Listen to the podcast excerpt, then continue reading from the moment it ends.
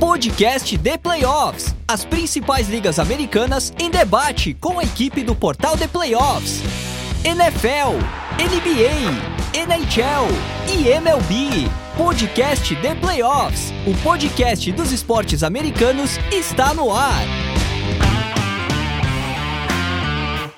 Olá, sejam muito bem-vindos ao podcast The Playoffs, o podcast dos esportes americanos no Brasil, no Brasil com mais um Domingo de N F L. Eu sou o André Amaral, ao lado de Fábio Garcia e Fernando Ferreira, para falar sobre uma semana quinze de N F L que só não foi mais insana do que a final da Copa do Mundo. Em dia de Argentina tricampeã mundial e a consolidação de Lionel Messi no panteão das lendas esportivas, tivemos confrontos quentíssimos tanto no sábado quanto no domingo, com muitos times garantindo aí título de divisão e vaga nos playoffs, com direito à maior virada de todos os tempos e prorrogações emocionantes decididas em walk-off touchdowns, além de um lance no mínimo bizarro e que vai ficar para a história, que fez nosso amigo Fábio Garcia muito feliz. Esse programa se chama Domingo de N F L, mas não vamos deixar de falar sobre os jogos do sábado também, porque teve muita coisa boa nesse dia. Lembrando ainda que não vamos listar a seleção definitiva da rodada, mas vamos especular nomes para ela, que vai ser revelada por completo no Instagram do The Playoffs ao longo da semana, já levando em conta o Monday Night Football, inclusive. Outro lembrete é que, como já virou tradição nessa reta final de temporada regular, estamos gravando logo depois dos jogos do segundo horário do domingo, mas sem deixar de cobrir o Sunday Night Football, cuja análise virá numa gravação só dele, junto com o encerramento do episódio de hoje. Vamos falar inclusive sobre esse Washington Commanders e New York Giants, que vai ser bem importante em termos de classificação também. Lembrando que esse episódio foi editado pelo Grupo W P Com, que trabalha com gravação, edição, produção de podcasts, áudios comerciais em geral, locução, narração e tudo que envolve o audiovisual. Se você tem um conteúdo que quer tirar do papel, fale com o nosso amigo Pique pelo telefone ou WhatsApp.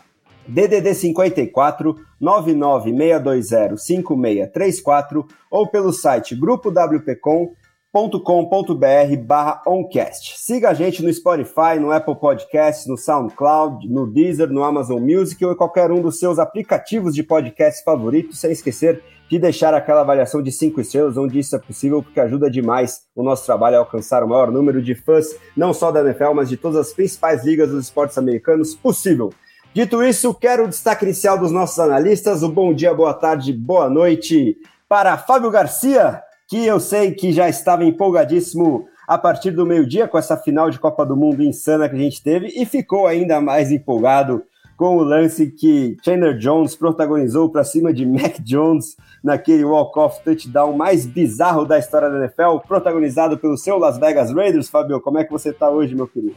Grande André Amaral, um abraço gigante para ti, o Fernando está aqui conosco na nossa bancada virtual. É, e um abraço para todo mundo que está nos ouvindo aqui, seja de manhã, de tarde, de noite, para a gente discutir um pouquinho é, a N F L num final de semana é muito histórico, né? Teve uma virada gigantesca no sábado, é, aí fazendo um, uma conexão com o futebol mesmo, né? Teve o, o, a quebra do jejum da Argentina e, e terminou com essa jogada, no mínimo, para lá de engraçada, se você não torce para os Patriots, que o Jacob Myers protagonizou, né? O Chandler Jones estava parado no meio do campo. Mas o meu destaque inicial, eu não, eu não, vou, não vou ser clubista dessa vez, o meu destaque inicial ele vai para o Detroit Lions, né? Que é um time que...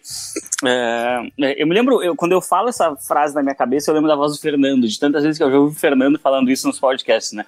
O Detroit Lions, ele encontrou um jeito de perder o jogo. O Fernando falou isso várias e várias vezes nos últimos anos, com razão, com razão, cem por cento das vezes, é, mas parece que esse time agora, ele faz exatamente o contrário, ele encontra maneiras de vencer seus jogos, e, e isso é absolutamente formidável, tu vê é, que parece que está se criando uma cultura vitoriosa em Detroit.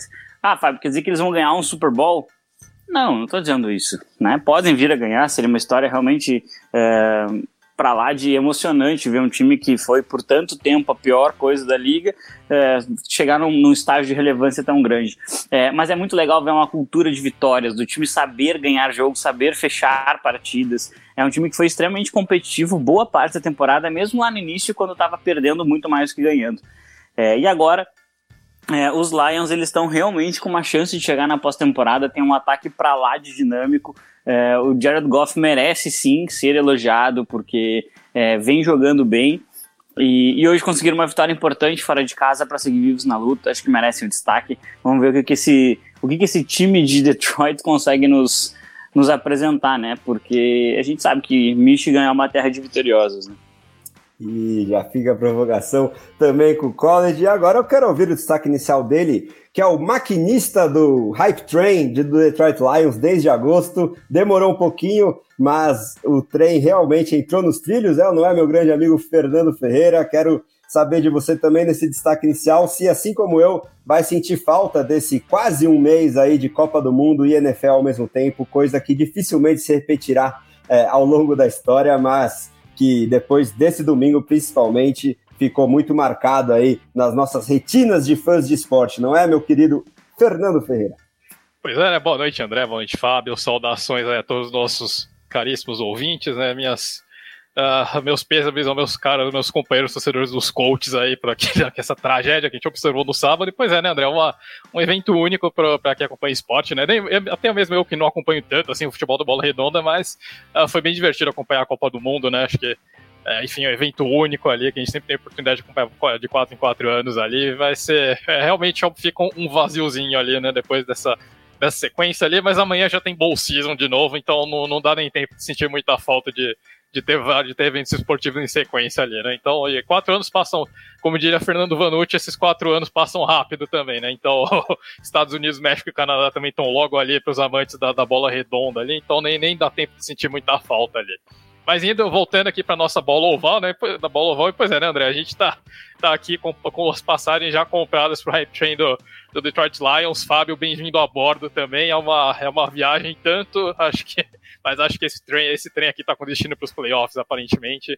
A gente vem falando, né, André? E desde março aqui, tá? Tem um podcast que eu gravei com o Fábio e com o Ricardo ainda na época da Free Agency. Eu falei que esse time dos Lions seria um time perigoso, um time que incomodaria bastante nessa temporada. Uh, foi um time que já mostrou muito serviço na temporada passada, mesmo com duas vitórias. Foi um time que incomodou bastante e deixou de ganhar alguns jogos, realmente, né? Foi um time que encontrou formas de perder. Mas, como o Fábio disse, é, acho que o Dan Campbell introduziu uma outra cultura lá em Detroit, né? Então é bem legal essa, tra- essa transição. Acho que é uma, uma, uma torcida que está merecendo alguma coisa, né? Que viu tantos jogadores Hall of Famers passarem lá por Detroit nesses... nessas quase seis décadas de insucesso, né? O time, o time teve Matthew Stafford e Calvin Johnson na mesma equipe e não conseguiu uma única vitória de playoffs, né? Então é uma franquia que merece bastante, realmente, um sucesso. Eu não gosto de repetir destaque inicial, mas eu vou ter que, que dar o destaque inicial para o Jacksonville Jaguars, né? Eu já tinha dado destaque na semana passada para os Jaguars e para os Lions, mas então vou mudar um pouquinho o foco desse destaque e vou uh, ressaltar o trabalho que o Doug Peterson tem feito nessa equipe. Na minha opinião, a gente tem que colocar o nome do Doug Peterson na conversa de Head Coach of the Year, porque o que os Jaguars estão fazendo nessas últimas semanas é realmente um trabalho e tanto, né? A forma como o time venceu, venceu os Cowboys hoje, eu acho que é uma, é uma forma de uma equipe que realmente, acredito que pode vencer qualquer adversário. Foi uma vitória ali digna de um, não sei, não digo de um contender ali, mas foi uma vitória digna de um, de um time realmente, de um time de ponta ali. Acho que os Jaguars, a gente está observando a virada de chave lá em Jacksonville, né? Então a gente... já observou a virada de chave lá em Detroit, estamos observando a virada de, de chave lá em Jacksonville, eu estou sentindo que a temporada que vem será uma temporada de felinos ali na I F C e na N F C, vamos ver. Mas é, falei no podcast de semana passada, os Jaguars são minha aposta para dois mil e vinte e três e eu acho que podem ser minha aposta também para fazer um estrago já nessa retinha final de, de dois mil e vinte e dois. Boa, Fê, bem interessantes os destaques. E aproveitando que já falamos... É, bastante bem do Detroit Lions, nada mais justo do que a gente abrir o programa com esse jogo aí do Domingão, que foi bem importante, né? A gente também vai cobrir os jogos de sábado, é, nosso outro jogo de destaque aqui, aqui vai ser a vitória dos Bills contra os Dolphins na noite do sábado, talvez o, o melhor jogo tecnicamente da rodada, mas esse Lions e Jets em Nova York, a vitória aí de Detroit por vinte a dezessete, envolvia duas equipes que estavam na boca ali de classificação para os playoffs, é, com muitas implicações aí em termos de vitória para cada, um, cada uma dessas equipes. E aí os Lions, que a gente até estava comentando antes de apertar o play, né, Fê? Parece que encaixou a sua defesa aí, é, muito diferente da sequência inicial de uma derrota e seis é, uma vitória e seis derrotas apenas para abrir a temporada dos Lions. Época, inclusive, que o Dan Campbell era especulado para ser demitido, e hoje com sete a sete aí no recorde, né, é, até conseguindo essa vitória e, e melhorando para oito a sete agora os Lions, tem o Dan Campbell como um dos favoritos para Head Coach of the Year. Então, para você ver como as coisas podem mudar bastante ao longo de uma temporada de N F L, mais um exemplo a gente tem agora com os Lions. E eu quero saber do Fernando, depois do Fábio, o que de mais importante eles tiram de conclusão da partida em si, dessa vitória importantíssima aí dos Lions contra os Jets. E se a gente projetar esse resto de, de calendário aí dos Lions, parece que as chances de playoffs são bastante reais. E do lado dos Jets, para eu encerrar a introdução aqui, Fê, já passar a bola para você, você acha que o resultado poderia ter sido diferente se tivéssemos Mike White como quarterback? É, pois é, André, a, pergunta, a sua segunda pergunta é bastante polêmica, né? Mas então vamos, vamos começar. Vamos começar pelos Lions ali, né? Então, do nosso. Esse time, esse time acho que é um time que tem bastante talento, né? Como você disse, essa defesa demorou um pouquinho para Uh, para encaixar uma defesa jovem, uh, uma defesa que estava sem o Romeo Okwara no começo do ano, né? O Okwara voltou nessa partida, fez um jogaço, diga-se de passagem, mas era uma defesa que ainda estava se encontrando ali no começo do ano, né? Então tinha o Jeffrey Okuda voltando de lesão e tentando se estabelecer na N F L, uh, o Amani Oruwari não vem fazendo um bom ano, né? Foi um dos destaques do time do ano passado, mas não vem fazendo um bom ano, tem sido... Uh, a secundária dos Lions ainda é o ponto frágil do time, né? Apesar do...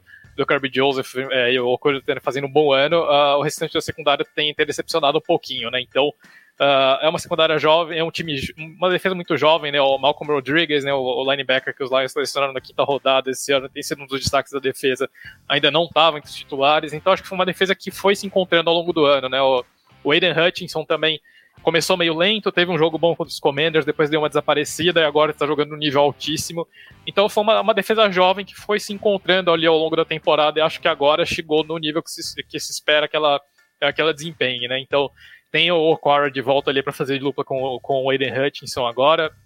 Ah, o pass rush do, dos Lions conseguiram, conseguiu quatro sacks nessa partida, né? Dois deles do Romeo Okwara, então voltando com tudo ali para a equipe.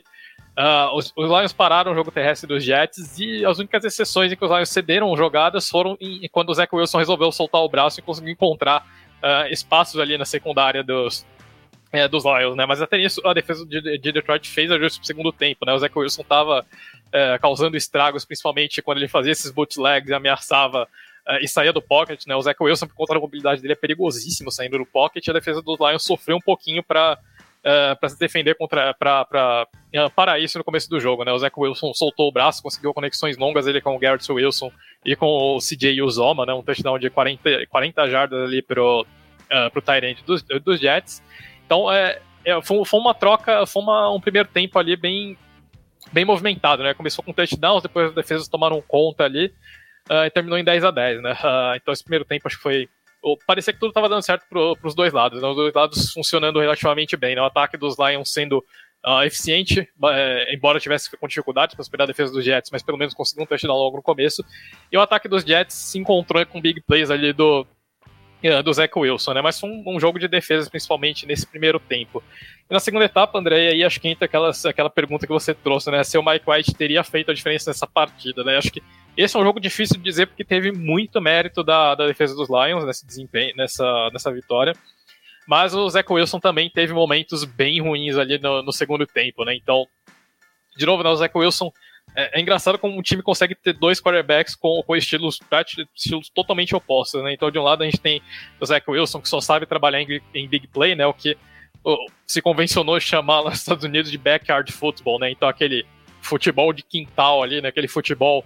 praticamente amador. O Zach Wilson parece que é um cara que ainda não saiu do college, né? Ele ainda joga no mesmo esquema de, de B Y O, e sendo que na N F L, a N F L é um jogo muito mais dinâmico, um jogo muito mais de passes rápidos e de trabalhar, uh, de trabalhar nos passes que a defesa dá, né? Então, você trabalhar ali entre, entre, é, perto dos linebackers, de você trabalhar passes de curta e média distância, de você ter muitas jardas após a recepção, e parece que o Zach Wilson tem dificuldade de executar esse tipo de sistema, né? Ele tem dificuldade de passar a bola rapidamente.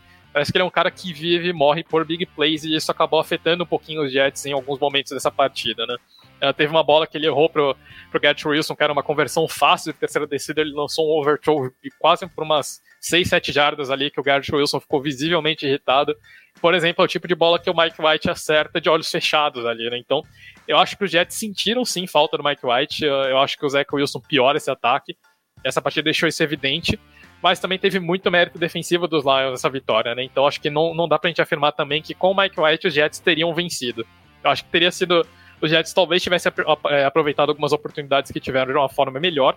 O Mike West também não teria acertado os touchdowns que o, o touchdown pro e o Zoma que o Zach Wilson acertou, por exemplo, né? Então acho que fica um pouquinho esse, essa, essa troca aí, mas de uma forma geral, acho que esse ataque funciona assim melhor com o Mike White no comando, né? E do lado dos, dos Lions, né? Acho que como o Fábio trouxe muito bem, o, o Jared Goff vem operando em um nível muito bom, uh, extremamente consistente, não tem cometido turnovers, não tem errado muito pouco nessa temporada.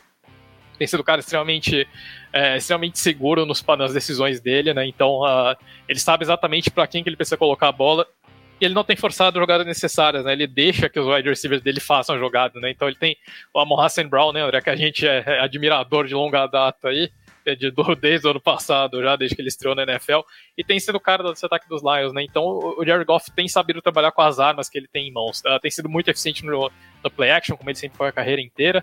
Então eu vejo, vejo o time dos Lions operando em um nível altíssimo, é um, time, um dos times mais completos atualmente da, da N F L, né? Não à toa, tem seis vitórias nos últimos sete jogos. Vejo esse time dos Lions realmente como uma equipe que pode incomodar ali nessa reta final de temporada, né? Acho que tem, tem tudo para classificar para os playoffs e eu acho que pode causar uma, um estragozinho ali nos playoffs também, por que não? E os Jets, uh, essa é uma derrota que, outra derrota, né? O time vem numa fase ruim, mas eu acho que ainda tem chance de classificar, né? Os Jets tem uma sequência... Uh, que dá para ganhar nessa reta final de temporada, então uh, eu não acho que é o fim do mundo, mas uh, acho que muito disso depende de, da condição do Mike White para voltar, né? De novo, uh, o Zach Wilson complica bastante a situação dos Jets, né? Tem uma defesa de elite, o time sentiu a falta do, do Quinnen Williams hoje, não foi tão eficiente pressionando o Jared Goff, uh, mas acho que o time precisa principalmente também ter o Mike White de volta para ter uma segurança a mais. É, e o grande problema é que o, os, os Mike White talvez não consiga voltar para a próxima partida, né? É, quando a gente vai analisar ali, o próximo jogo dos Jets é na quinta-feira à noite contra o Jacksonville Jaguars, o que pode inclusive causar, né, uma, uma, uma batalha entre o Q B um e o Q B dois do draft de dois mil e vinte e um, né? Zach Wilson talvez tenha que jogar novamente como titular. É, e eu, eu acho que a grande questão sobre os Jets é que os Jets, eles... É, eles acabaram falhando em momentos decisivos, é, em alguns jogos recentemente, e isso talvez tire eles da pós-temporada.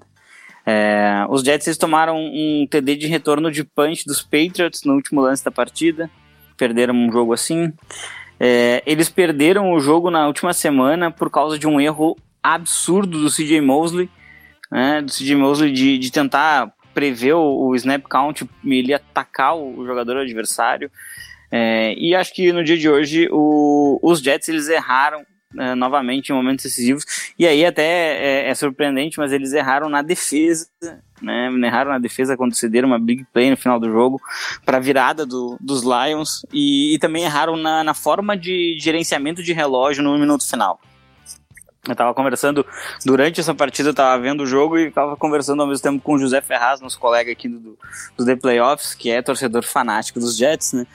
E, e o José estava bastante revoltado, não, não estou permitido de reproduzir os termos que ele utilizou, mas ele estava bem revoltado com o fato de que com quarenta segundos faltando e três tempos para pedir, é, o Robert Saleh não pediu tempo naquele momento e os Jets acabaram Uh, passando um bom, uh, muito tempo, né, do jogo, tentando se alinhar para a próxima jogada, e, e no final da partida os Jets perdem o jogo com um tempo disponível ainda, né? Então o gerenciamento de relógio na parte final do jogo foi algo realmente digno de crítica, é, e esses momentos decisivos, né? O Zach Wilson lançou uma interceptação hoje um pouco infantil, né? Ele já tem algumas assim na, na, na, na carreira, mas acabou sendo bastante infantil. É, e tem um outro passe, né? O, o Fernando falou uma expressão que eu, que eu gostei bastante, que ah, o Mike White completaria de olhos fechados. É, no drive final tem um passe pro Elijah Moore, que o que tá fazendo uma rota cross, assim, assim ele tá, tá cruzando o campo, uma under, e, e o Zach Wilson passa a bola muito, muito, muito distante dele.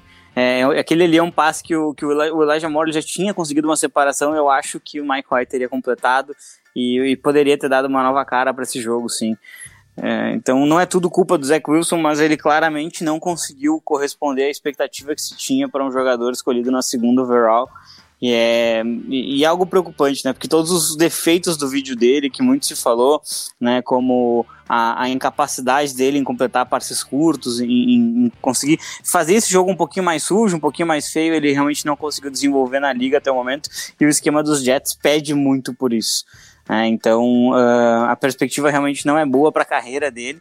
E, e talvez aí seja mais um Sam Darnold dois ponto zero do que uma esperança para o futuro mesmo. Os Jets talvez tenham que encontrar um Q B na próxima off-season para dar uma chance dessa defesa disputar, para dar uma chance desse time como um todo disputar. Né? Hoje, uh, mais uma partida em que o Garrett Wilson deixou bem claro que ele vai ser um grande recebedor na N F L. Ele é diferente, ele é bem diferente mesmo. E, e se ele tiver um quarterback que consiga explorar quando ele abra, quando ele, quando ele consiga criar separação, é, com certeza esse, esse jogador ele vai estar entre os elites da N F L na sua posição. É, o Garrett Wilson tem muita, muita, muita qualidade, é assustador. É, e do lado dos Lions, né, eu já destaquei eles no início, acho que é um time bastante completo, um time que ele, ele conseguiu evoluir a defesa ao longo do, do ano, e eu acho que isso passa muito pelo fato de ser uma equipe muito jovem, ter adaptação de playbook, ter essa necessidade de, de, de, de evoluir dentro do jogo, aprender com erros dos jogos, e é um time que está muito próximo sim de uma pós-temporada, né? E agora vai torcer nesse, nesse Sunday Night Football que não tem outro empate, né? Que pelo menos alguém vença para que ele tenha um, um adversário só ali na, na briga pela sétima vaga. Pois é, né? Sunday Night que já está em curso, Washington Commanders se aproximando da Red Zone, mas ainda zero a zero, faltando pouco mais de cinco minutos no primeiro quarto. Mas agora bora falar sobre outro jogo envolvendo muito interesse da A F C Leste, né? Que é a mesma divisão do New York Jets. Tivemos no sábado à noite o que para mim foi um espetáculo aí de futebol americano por várias circunstâncias, né? Buffalo Bills em casa vencendo o Miami Dolphins por trinta e dois a vinte e nove, com direito a virada, revirada, é, algumas narrativas, né? Tivemos, tínhamos a expectativa de muita neve e vento ao longo da partida, mas isso só aconteceu a partir dos primeiros minutos do quarto período, que também obrigou talvez as equipes a se readaptarem ao fator climático, porque até então não estava ventando tanto, e os ataques conseguiram preponderar. A gente viu um ressurgimento do ataque terrestre do Miami Dolphins, que estava em dívida aí, não estava aparecendo nas últimas semanas, e é uma parte tão importante do playbook do Mike McDaniel. Funcionou muito bem, principalmente com o Raheem Mostert, mas não foi suficiente para conter o Josh Allen, né, espalhando demais a bola, marcando quatro touchdowns e também sendo o principal corredor do time. Você acha, Fábio, começar contigo a análise desse jogo, que temos de volta aí o, o melhor Josh Allen possível para os Bills e uma chama totalmente reacendida de favoritismo para esse time, ou ainda é cedo para falar sobre isso, né, na equipe que acaba garantindo a sua vaga nos playoffs depois dessa vitória? E os Dolphins têm que é, se preocupar bastante, olhar cada vez mais para o retrovisor para não perder essa vaguinha de wildcard também? Olha, André, é, eu acho que respondendo primeiro pelo lado dos Bills, sim, Sim, eu acho que a gente está vendo aí... Uh, a gente está vendo, na verdade, o que um franchise quarterback faz. É, ele aparece quando você mais precisa.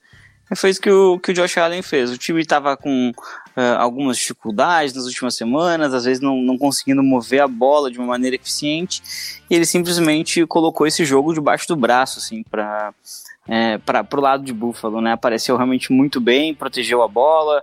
É, eu acho que teve uma partida do nível que a gente espera do Josh Allen quando ele vai a campo, né? Então, ao todo foram mais de trezentas jardas, né? Como você referiu, uma parte do jogo sob neve, não é tão fácil completar passes. Ele teve quatro touchdowns, conseguiu é, setenta e sete jardas pelo chão. E, e aí eu acho que entram algum, algumas questões, né? Teve um drive que ele decidiu com uma corrida, ele não fez o touchdown, mas ele acabou avançando muito no campo. É, tem o passe que ele faz pro James Cook, recebeu o touchdown, é inacreditável, porque ele estende a jogada com as pernas, vai, vai correndo em direção à sideline, e no último segundo ele acaba...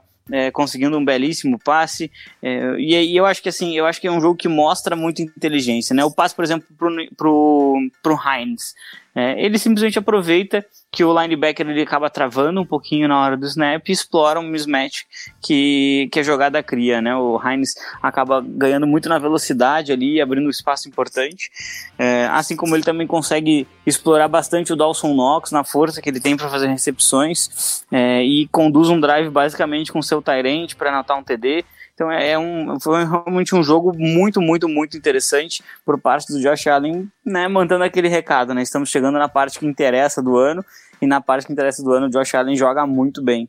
Né? Lembrando que na última temporada ele foi eliminado, né, pelos Chiefs, mas ele jogou muito, muito, muito bem naquela partida. E do lado dos Dolphins, é, sim, André, a gente precisa ligar um alerta. Né? Um time que vem de três derrotas seguidas, todas elas sendo dominado de alguma forma. Né? Essa partida talvez tenha sido a que os Dolphins melhor jogaram nas derrotas, e mesmo assim é uma partida em que a gente poderia estar tá, é, elogiando um pouquinho mais a equipe, é, porque a equipe ela não aparece quando precisa. Né? Assim como eu aqui, uh, acabei criticando os Jets, né, de, de errarem em momentos decisivos, isso acaba com, acontecendo com os Dolphins também, né, porque eles conseguiram estabelecer bem o jogo terrestre e mesmo assim eh, eles acabam eh, criando oportunidades para que o Josh Allen vire o jogo ou que ele aumente vantagem. Então eu vi bastante erro, bastante problema nesse time aqui. Acho que a grande jogada explosiva do time foi aquele touchdown do, do Tua pro Jalen Waddle, que tem uma clara falha de marcação ali do Jordan Poyer, né, que ele não, acaba não, não conseguindo se conectar com o, com o Mike do time, né, o Edmonds, e, e ele não vê a orientação de, de dropar e acaba deixando um espaço muito grande ali pro, pro Waddle anotar esse, esse touchdown. É, assim, eu, eu, eu acho que esse time do, do Miami Dolphins, ele tem problemas bem graves, bem graves na sua defesa. É, eu, eu, eu particularmente me incomoda um pouco a falta de pressão que essa equipe, ela não consegue criar um, um, uma pressão consistente, constante em cima do quarterback adversário, e acho que isso pode ser extremamente decisivo caso os Dolphins não implodam e, e chegue na pós-temporada. É, agora é um recorde de oito a seis por causa do confronto direto, já perdeu uma posição ali pro, pro Los Angeles Chargers, né? Então hoje o Miami Dolphins é o seed sete e, e vê ali os Jets e os Patriots como principais candidatos a desbancar, sendo que há, há confronto direto ainda, né? Então os Dolphins eles ainda enfrentam essas equipes, além do Green Bay Packers, então é... é... É uma situação um pouco desagradável, assim, acho que é um pouco delicada. A gente pode ver aí o Miami Dolphins com esse ataque super explosivo não conseguir chegar numa pós-temporada, é, por uma sucessão de erros, né? Acho que o time precisa melhorar a sua linha ofensiva, precisa melhorar o, o, o edge rush, e, e sofreu com muitas lesões, né? A gente viu isso ao longo da transmissão sendo bastante ressaltado, né? O time perdeu praticamente toda a sua secundária, e aí fica difícil mesmo de... de... É, de conseguir manter uma consistência, ainda que a defesa ela não tenha sido ponto forte em praticamente nenhuma vitória da equipe. É, eu vejo que é, é um jogo que, que para mim, apesar da vitória por três pontos, ela mostra que tem uma distância ainda bem considerável, que a gente consegue ver no recorde, né? Buffalo onze a três, Miami oito a seis. É, eu não sei se esse time de Miami vai conseguir suportar esses jogos para chegar numa pós-temporada. Mas se chegar, pode ser até um time perigoso em virtude da, da, do ataque. É, ainda assim, eu não colocaria minhas fichas nessa equipe, não. Uma equipe que não consegue pressionar o quarterback, ela não consegue sucesso em janeiro. Eu também sigo pela mesma linha de raciocínio do Fábio. Acho que a primeira foi um jogo realmente que mostra, deixou bem claro que tem uma diferença entre as duas equipes. Acho que é, é o tipo de jogo que os Bills aprenderam realmente a vencer, né? Talvez seria um jogo que os Bills tivessem perdido uh, há dois anos, talvez, né? Mas é um time que é um time bem mais cascudo, que está acostumado a, a, a enfrentar jogos difíceis, né? Então, uh, o time saiu na frente com muita vantagem logo no primeiro, logo no primeiro tempo, né? Uh, abriu vinte e um a treze depois daquele touchdown que o Fábio citou, né, do, que o Josh Allen praticamente matou a jogada dos Bills ali, acabou conect, conseguindo conseguiu conectar um, um passe com o James Cook ali, né, ele, que aliás também teve uh, também foi inteligentíssimo ali, percebeu que ele precisava se movimentar para dar opção de passe para o Josh Allen, então uh, muito mérito também do running back dos Bills.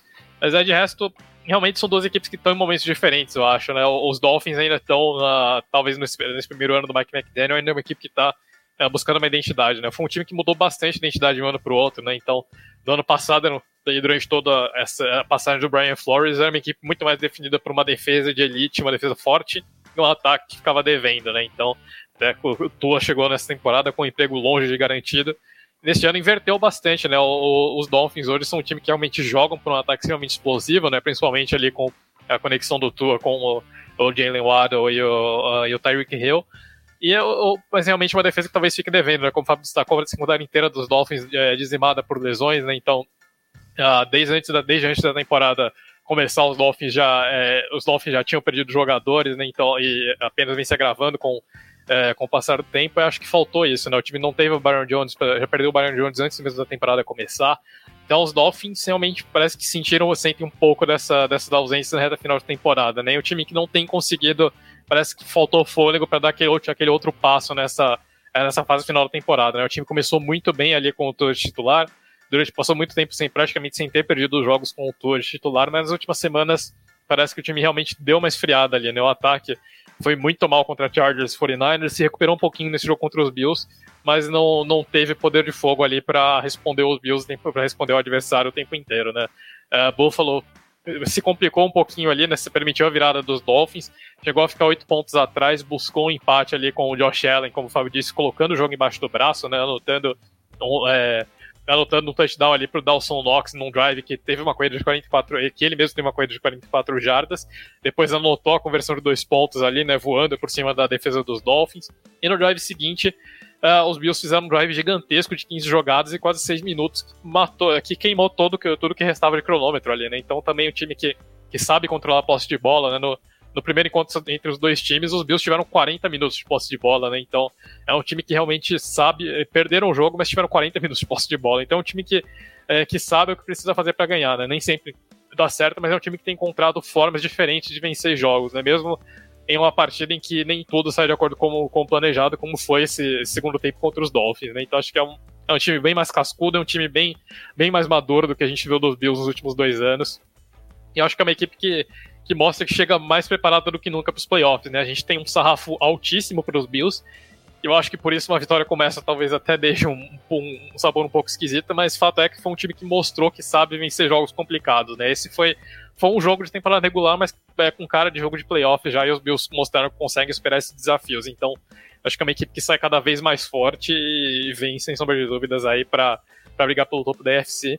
E os Dolphins realmente chegam nessa reta final de temporada com um enorme ponto de interrogação. Essa última sequência de jogos ali, acho que é, deixa muita preocupação para a equipe de Miami. A sequência da tabela é relativamente tranquila, mas o, o time não tem feito o suficiente uh, para... para passar a tranquilidade mesmo contra adversários teoricamente mais fracos, né? Então é um time pra gente ficar de olho. Uh, os Dolphins perderam aquela vantagem que tinham ali na briga pelo wildcard da A F C e agora podem uh, se complicar, né? O time não tem mais margem de erro nesses últimos três jogos.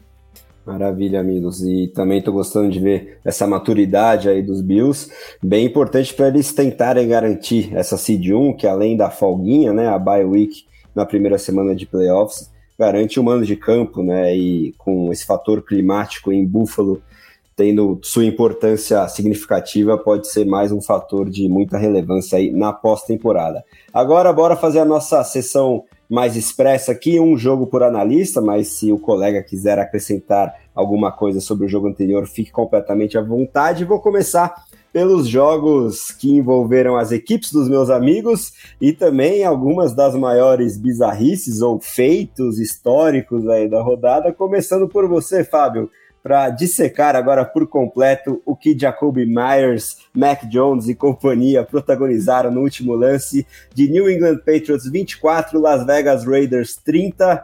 E, enfim, esse, essa derrota aí para os Patriots também, em termos de classificação, pode custar muito caro. E quero saber de você se ainda tem aquela pontinha de esperança do Reidão nos playoffs, ou é sonho de uma noite de verão. De qualquer forma, é, os capítulos finais dessa partida de hoje demorarão para sair da sua, da sua memória, né, Fabio? É, André, foi uma partida é, de, de muitas emoções, vamos colocar dessa forma. Porque uh, os Raiders, eles começam o jogo melhor, acabam conseguindo uh, é, acabam conseguindo evitar o que os, as poucas coisas que os Raiders têm, que os Patriots têm de bom no ataque, né? Basicamente, os Patriots, eles correm muito bem a, a, a bola com o Stevenson e, e, e aí ele lembra o ataque às vezes do Houston Texans, né? Que, que faz exatamente a mesma coisa com o Damian Pierce. É, se você não consegue uma boa corrida ali de cinco, seis jardas na primeira descida, é, muito provavelmente você não vai conseguir avançar no campo. É, hoje, até a parte final ali do quarto período, o Mac Jones tinha sessenta jardas aéreas, então realmente foi uma partida muito, muito ruim pelo ar, e, e o Ramondre Stevenson, ele era a única fonte de, de avanço desse time dos Patriots, né? Mas vez que o outro ele não conseguia avançar, os Raiders forçavam um punt, né? O, o jogo começou uh, três a zero para os Raiders, até o início do segundo quarto ali os, os Patriots acabaram É, empatando o jogo E, e aí a gente começa a ter alguns drives interessantes, né? Os Raiders avançam uh, de uma maneira uh, consistente, até num, num, num drive no, no segundo quarto ali, que vai terminar com uma rota sim, né? Uma rota gol ali do, uh, do Darren Waller, né? Que era o que se esperava ver ao longo de todo, de todo o ano. Ele voltou hoje de lesão, o primeiro jogo dele em, em várias e várias semanas, e acaba recebendo um passe de vinte e cinco jardas completamente livre na end zone, analto T D. É, e aí, no último drive dos Patriots, antes do, do intervalo, a gente vê uma coisa que não era muito comum em New England, né? Um erro de, de special teams. Então, os Patriots, eles falharam bastante nessa partida em alguns pontos. Muitas faltas, algumas, algumas questões que não, realmente não, não eram tão comuns lá em New England nos últimos anos. Né? E aí, num punt, os Raiders bloqueiam esse punt e recuperam a bola numa posição excelente de campo e acabam convertendo isso em mais um touchdown, né? O Derek Carr contra o Mac Hollins. Uh, e aí o jogo vai pro intervalo dezessete a três, e a melhor coisa que os Raiders fazem esse ano é o quê? É explodir vantagens, né? O time que mais consegue perder jogos na história da N F L, depois de abrir dez, treze, dezessete pontos. E com uma vantagem de catorze pontos, hoje também não foi diferente, né? O, o primeiro drive ofensivo dos Raiders no segundo tempo, o Derek Carr ele vai tentar um screen pass pro... pro Davante Adams, e o Kyle Duggar ele acaba lendo perfeitamente que a jogada ia ser um screen, intercepta a bola no meio do caminho, já retornando para touchdown. É, isso dá uma nova vida para os Patriots, que começam a se sentir um pouquinho melhores dentro do jogo. É, e a defesa dos Patriots ganha muita moral com isso e começa a forçar punts até praticamente o final da partida. É, então a gente começa a ver o que? É, o Stevenson cada vez mais conseguindo avançar por terra, porque a defesa dos Raiders realmente estava começando a cansar, é, e o ataque do, dos Raiders não andava, então os Patriots tiveram muitas oportunidades, né? Eles conseguiram anotar dois field goals, diminuíram a distância para um ponto, um dezessete a dezesseis, é, e no, no meio do quarto período, o, o Stevenson ele consegue finalmente explodir uma corrida, né? Ele estava tentando o jogo inteiro, ganha uma, uma corrida ali de trinta e quatro jardas, E, e anota o T D, os Patriots vão para a conversão de dois pontos, conseguem, abrem sete pontos e parecem dar uma nota final ao jogo, né? E aí no último drive dos Raiders na partida, eh, o Carr até teve, acho que se não me engano, uma, uma quarta para dez que ele converte, e a gente vê muita marcação efetiva no Davante Adams, muita mesmo. Então ele começou a encontrar outros alvos, principalmente o Mike Hollins nesse drive. É, e aí no finalzinho ele acaba conectando um passe para touchdown, ou, ou até um lance um pouco polêmico, né? Algum, alguns ângulos é, parece que o, o pé esquerdo do Keelan Cole, que recebe um passe de trinta jardas, é, a ponta do pé esquerdo parece que está fora do, do campo quando ele recebe, então não teria sido uma recepção. É, foi dado T D no campo, depois da revisão eles não conseguiram chegar a uma certeza, e aí mantiveram a marcação. Essa é outra coisa estranha, né? A arbitragem contra os Patriots é uma coisa que realmente já nos, já nos causa áreas de mundo pós-pandêmico, né? E, e aí vem o lance que vai ficar para a história, o lance que, que vai fazer muita gente rir por um bom tempo, que é o, o rugby, né? Os Patriots, eles tentam fazer os passes laterais para para chegar na end zone dos Raiders, já faltando três segundos, e aí o Jacob Myers, ele tem uma ideia maravilhosa de democratizar a alegria, né? Então ele manda a bola pro outro time, e ele, ele tenta lançar a bola pro Mac Jones novamente, para que o time ganhe espaço. Ele acaba conectando o passe pro Chandler Jones, né? O edge dos Raiders, que só tinha o Mac Jones pela frente. Ele faz um stiff arm, derruba o Q B e retorna até a end zone, dando números finais ao jogo. Então uma partida que ela deveria ter ido para prorrogação, ou até os Patriots deveriam ter conseguido campo o suficiente para chutar um field goal da vitória, acaba se tornando uma derrota para lá de dolorida em New England, que deveria ter vencido esse jogo pelas condições, especialmente da segunda etapa. E a gente vê mais uma derrota dos Patriots quando o time cede mais de vinte pontos, né? Isso tem sido uma marca. O time hoje está sete a sete. Todas as vitórias foram quando a defesa cedeu vinte pontos ou menos. Nesse exato momento, o, o Kevon Thibodeau faz uma jogada absolutamente sensacional e anota o touchdown para os Giants. Que espetáculo. Cara, quem tem defesa tem tudo, né? Mas uh, a defesa dos Patriots, quando ela cede mais de vinte pontos, o time não vence. Quando ela cede menos, o time vence. Então, o recorde é exatamente esse. sete a zero quando cede menos e zero a sete quando cede a mais.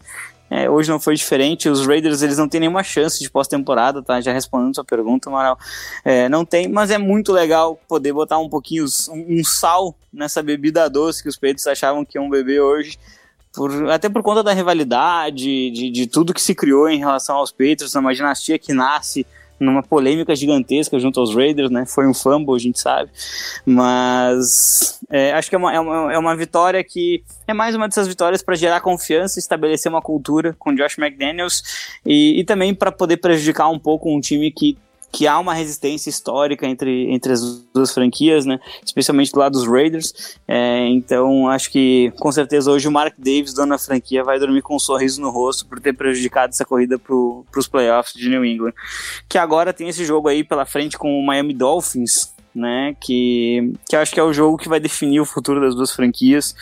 É, e, e vai, vai ser um jogo pra lá de disputado, porque as, as valências, né, o, que, o que essas equipes têm de bom e de ruim, é, acabam se, se batendo de frente. Então a forte defesa dos Patriots vai enfrentar o forte ataque do Miami Dolphins, né? Esse jogo é, está marcado, se eu não me engano, para a semana dezessete, se eu não estou enganado, e, e acho que é, é a grande partida que eles deveriam circular no calendário para... É, na semana dezessete em New England esse jogo. Mas eles deveriam circular esse jogo no calendário aí pra, pra ter alguma chance de pós-temporada. Mas é um time que não merece estar lá. Esse time dos Patriots, ele só tem uma unidade. Times que só tem uma unidade não deveriam chegar na pós-temporada. O Mac Jones é horroroso. Ele é muito, muito, muito ruim. Ele não consegue completar passes fáceis. E, e mesmo que esse time venha a vencer o, o Miami Dolphins, ele vai ter que enfrentar o Buffalo Bills na última, temp- na última partida da temporada, que talvez ainda esteja brigando com o Kansas City Chiefs pela, pela seed um. É, então eu realmente não consigo ver esse New England Patriots chegando na, nos playoffs, e nem deveriam. Realmente a equipe é muito fraca, precisa achar um quarterback para ontem. E um grupo de recebedores também. É, seria, seria bacana realmente. E afirmações fortes do nosso amigo Fábio Garcia, como sempre. Só que você usou o termo derrubar, né, do Chandler Jones pra cima do Mac Jones. Aí eu achei que você foi bonzinho demais, porque foi um verdadeiro atropelo, obliterou completamente o xará de sobrenome. E espero, inclusive, que o nosso Big Boss Ricardo Pilat coloque a foto desse momento na capa do nosso episódio de hoje. Cara, Jacob Myers foi muito burro. Meu Deus do céu. Sério, ele foi muito burro. É um lance assim que... É, é um lance que, que não, não, tem, não tem como se explicar esse lance. Eu convido todos a olharem. Esse lance tem matéria no site do The Playoffs. Eu botei lá o link do, do lance. É absolutamente inacreditável. Se você ainda não viu, tem que ver realmente, porque entrou para a história do pior jeito possível. E o que também entrou para a história, meu grande amigo Fernando Ferreira, foi a derrota do seu Indianapolis Colts lá no sabadão para o Minnesota Vikings na prorrogação, trinta e nove a trinta e seis, depois dos Colts terem aberto trinta e três a zero no placar, e isso significou a maior virada da história da National Football League. E aí eu te pergunto, já que a gente discutiu termos aqui, se derrubar era o mais correto, tem muita gente perguntando se o termo Atlanta Falconizada pode ser substituído por Matt Ryanizada agora, Fê, já que Matt Ryan estava tanto naquele histórico Super Bowl em que os Falcons sofreram a virada para os Patriots, quanto nessa que agora é a maior virada da história da N F L. Conta pra gente a história desse jogo, por favor, Fê. Pois é, né, André? A discussão se o Matt Ryan merece entrar no Hall of Fame ou não, acho que já tá decidida, né? Entrou duas vezes ali, com, com as duas, viradas, duas maiores viradas da história da N F L, né? A maior virada da história do Super Bowl e agora a maior vitória em qualquer partida da história da N F L, né? Mas realmente é, é complicado, né? O, o Matt Ryan, e, e acho que, por mais que eu pareça, ele é, um, ele é um cara que acaba sendo um pouquinho vítima de estar no lugar errado, na hora errada, né? Então, ele é parte do problema nesse ataque dos Colts, né? Claramente não é mais o Matt Ryan de antes, claramente já tá em fim de carreira, mas também é um time dos, é um time, um ataque completamente disfuncional dos Colts, né? E acho que muita dessa derrota passa por isso, né? Essa, essa virada dos Vikings, é claro que não deveria acontecer em hipótese alguma, em nenhuma situação, independente do nível dos times, mas que, que é um pouquinho contada pela forma como os dois times têm conduzido a temporada, né? Então, eu acho que essa, essa virada de, de trinta e nove pontos ali que os Vikings proporcionaram, Uh, é, explica por que, que os Colts estão com apenas quatro vitórias uh, até aqui, e os Vikings estão com onze vitórias e três, de, três derrotas e brigando pelo seed dois da, da N F C, né? Então acho que é, um, explica um pouco das campanhas dos dois times, né? Então os Colts fizeram um jogo movido quase exclusivamente pela defesa e pelos special teams, né? Então essa vantagem ela foi construída com apenas um touchdown ofensivo, né? Os outros dois touchdowns, os outros touchdowns que os Colts anotaram foram um, é, um punch bloqueado, que o que os Colts conseguiram transformar em um, em um touchdown e depois numa pick six ali, né? Então é, o, o Jojo Domain acertou, é, anotou um punch, um touchdown ali no punch bloqueado. E depois o, o Julian Blackmon conseguiu uma pick six no Kirk Cousins, né? Mas o único touchdown ofensivo que os Colts anotaram nessa, nessa explosão de pontos ali no, no primeiro tempo foi, é, foi num, num, num, num screen ali do Matt Ryan pro Deion Jackson, né? Que tinha entrado no lugar de Jonathan Taylor, que saiu lesionado ainda no começo da partida com um problema no tornozelo de novo, né? Mas então, o ataque dos Colts de novo é extremamente disfuncional, né? O time tentou correr com a bola para controlar o relógio, até conseguiu, principalmente no primeiro tempo, mas no segundo tempo a inoperância ofensiva dos Colts acabou falando mais alto, né? A bola o tempo inteiro acabou voltando para os Vikings, até que chegou uma hora que a defesa dos Colts não conseguiu mais conter, né? E começou a, a ceder big play atrás de big play, né? Então cederam uh, passes de, de mais de cinquenta jardas pro É, pro, pro K J Osborne, cederam passes longos pro, pro Justin Jefferson. Então a defesa dos Colts acabou, acabou é, é, dobrando ali depois a pressão dos Vikings, né? Então, mas vamos lá, né? Sobre o jogo em si, André, os Colts abriram logo com, com field goal logo no primeiro drive e logo em seguida veio esse touchdown em, em um, um punch bloqueado, né? No drive seguinte, o Dalvin Cook foi tentar uma corrida ali pelo meio, acabou perdendo a bola, uh, os Colts recuperaram e anotaram o único touchdown ofensivo ali, né? Nesse screen do Matt Ryan pro, uh, pro Deion Jackson.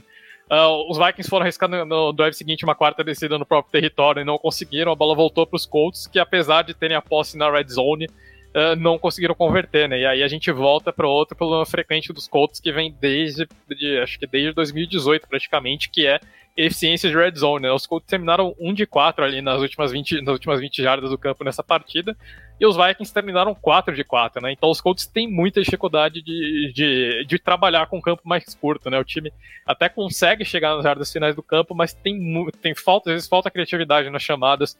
Os Colts são um time extremamente previsível no red zone, é praticamente certeza que o time vai chamar três corridas ali nas jardas finais do campo, e os Vikings foram extremamente eficientes parando isso, né? Então uh, eu acho que esse é outro, enfim, foram vários problemas dos Colts que acabaram aparecendo de, como aparecendo de forma ainda mais evidente nessa partida, né? Então, uh, essa, essa virada que os Vikings construíram também foi muito em cima dos problemas, dos problemas repetidos dos Colts, né?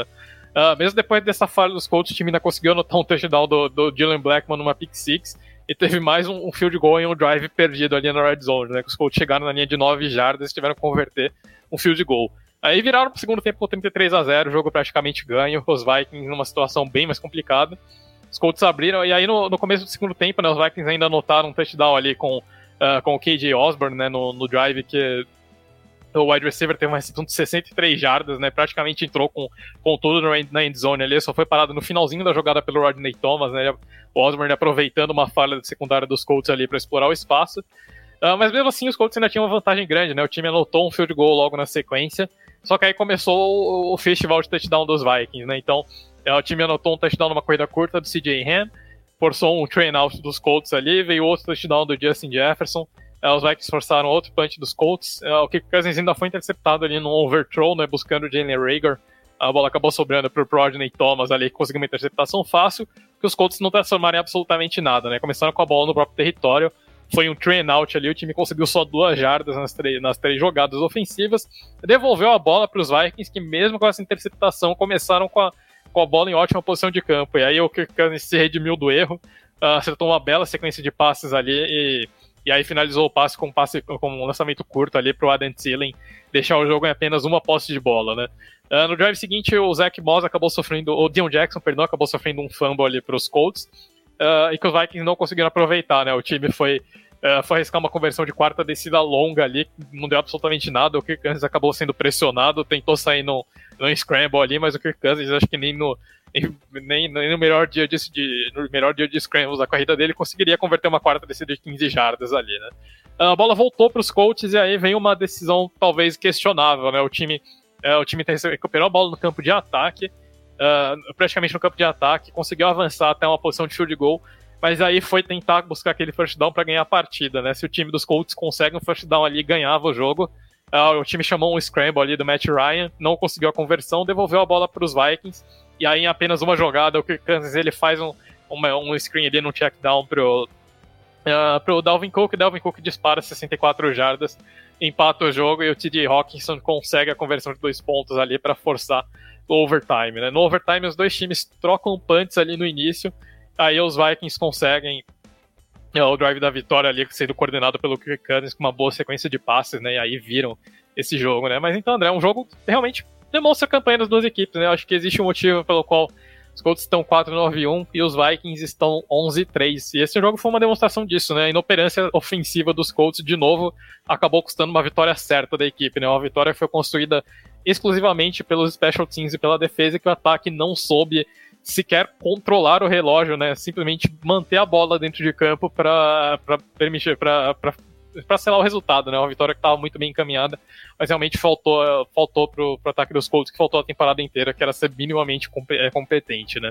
E do lado dos Vikings, é uma vitória que eu acho que, apesar de tudo, ainda preocupa um pouco, né, André? Porque, de novo, né, os Vikings têm onze vitórias, essa foi a décima vitória que os Vikings conquistam por uma posse de bola apenas, né? Então, toda, tirando a vitória sobre os Packers na semana um, todos os outros jogos que os Vikings ganharam foram decididos por uma posse de bola, e todas as três derrotas foram por mais de uma posse, né? Então, é um time, não é sustentável um time jogar dessa forma, e não dá para esperar que isso aconteça uh, em quatro semanas, em quatro semanas consecutivas lá na pós-temporada, né? Então não dá para os Vikings esperarem uh, ganhar, de, ganhar Wild Card, Divisional Round, final de conferência e Super Bowl jogando dessa forma. Uh, alguma hora uh, não dá para andar no fio da navalha ali o tempo inteiro. Alguma hora isso vai acabar, uh, acabar, acabar pesando contra os Vikings na pós-temporada. Então eu acho que é um jogo que deixa um pouquinho mais de preocupação para a equipe, né? A gente não sabe até que ponto esses, uh, os Vikings conseguem se sustentar jogando dessa forma, né? O time ganhou o título da divisão com essa vitória, já estava encaminhado de qualquer forma, mas daí apenas confirmou o título, agora briga pelo seed dois da N F C,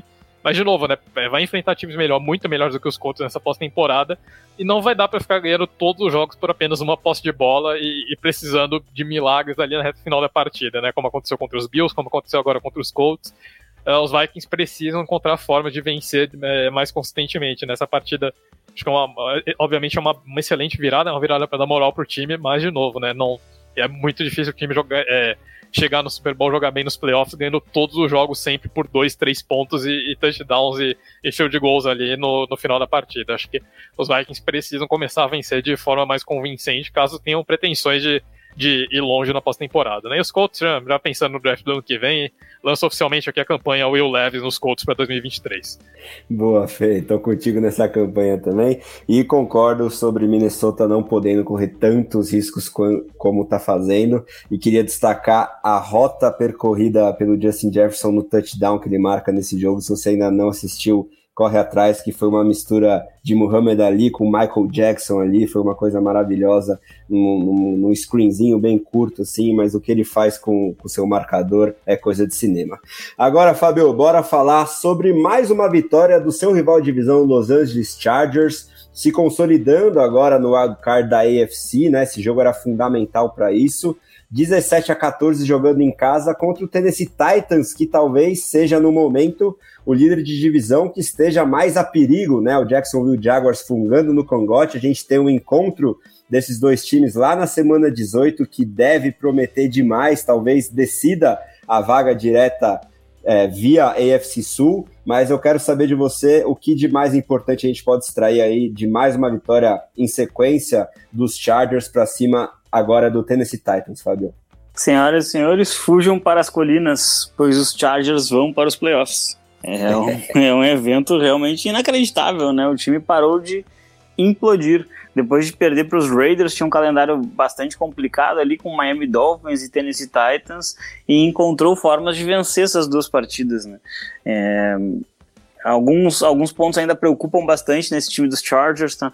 Mas eu acho que a, a grande notícia do, de hoje foi ter conseguido vencer com base na sua defesa, né? O Herbert é um dos, titu, dos jogadores titulares, né, na posição de quarterback que mais sofre pela, pelo número de pontos cedidos pela, pela, pela sua própria defesa, e às vezes ele tem que acabar salvando o próprio time. Então é... Hoje foi um jogo que a defesa cedeu apenas catorze pontos, enfrentando uma das suas maiores fraquezas, né? Então estava enfrentando uh, um jogo terrestre muito bem estabelecido com o Derrick Henry, uh, conseguiu limitar ele dentro do possível. Uh, o time foi realmente muito bem e conseguiu sair com uma vitória importante, né? Os Chargers começam o jogo com, uh, com uma grande preocupação, né? O Austin Eckler acaba sofrendo uma lesão, ele continua jogando, mas uh, dá para ver que ele está descontado de alguma forma, e isso pode ter uma consequência é, importante para a equipe aí na, na, na pós-temporada ou, ou nessa corrida final aí nesses últimos jogos. É, e, e a gente vê o que? A gente viu uma, uma linha ofensiva é, cedendo muito sacks, né? O Josh, o Josh Roberts é um dos quarterbacks que mais sofreu é, pauladas dos seus adversários nas últimas três ou quatro semanas, então ele vem apanhando bastante, isso é um ponto de preocupação, e a gente já esperava que isso fosse acabar acontecendo, né? Porque o time não tem um right tackle bom e o seu left tackle, que é excelente, é, está fora da temporada com uma lesão no bíceps.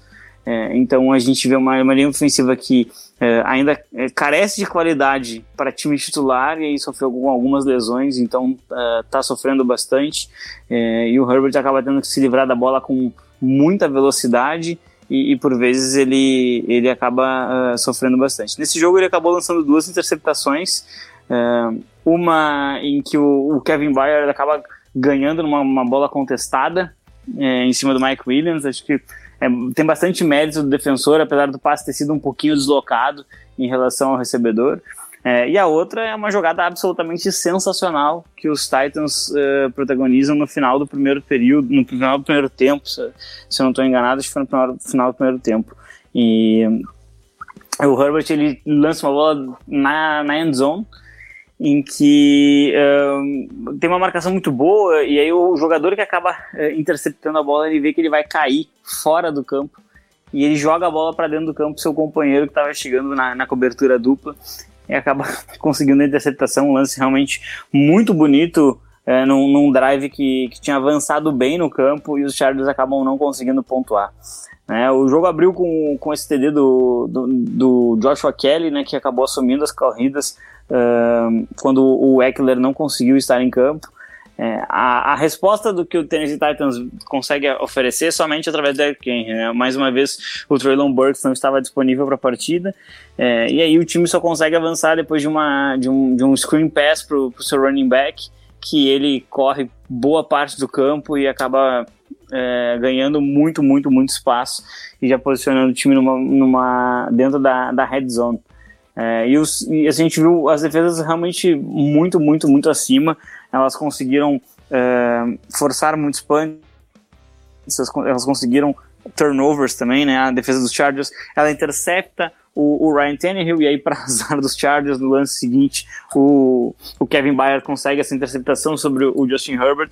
É, mas eu acho que é mais um statement game desse time dos Chargers, no sentido de ter vencido um adversário É, bem treinado, um adversário que está com um recorde agora, cinquenta por cento, mas estava com um recorde positivo antes da partida, é, e eu acho que a grande questão é o drive final, né? Porque os Chargers no terceiro período eles anotam um T D, abrem quatorze a sete, e logo perto do, do final do jogo é, o, o Ryan Tannehill, né, anota um T D correndo uma jarda, né, um, um, um Q B sneak, é, e deixa apenas trinta segundos de relógio, quarenta segundos de relógio, a bola É, vai pro, pro Justin Herbert, ele consegue conduzir um excelente drive com direito a um passe em que ele faz um rollout para a direita, estende a jogada com as pernas, exatamente como o Josh Allen fez no touchdown que a gente mencionou pro James Cook, e ele acerta um passe muito bom pro Mike Williams. É, na minha opinião, tem um pequeno errinho de marcação ali do Kevin Byard, que ele acaba se jogando para fora do campo, né, ficando ali em cima da sideline e dando o lado de dentro pro campo pro Williams, que é um, um wide receiver muito alto, muito forte. Então, acabo, acho que tem um pequeno errinho do Bayern ali, né, mas também é difícil enfrentar o, o Mike Williams o jogo inteiro, né?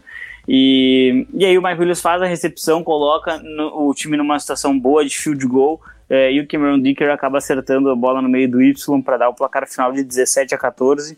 É, é um jogo em que reforça esse, esse quarterback em evolução, que é o Justin Herbert. Eu sei que ele é muito bom, É, mas acho que ele ainda está em evolução, é, o que é excelente para os Chargers, né? Porque o muito bom pode ficar ainda melhor.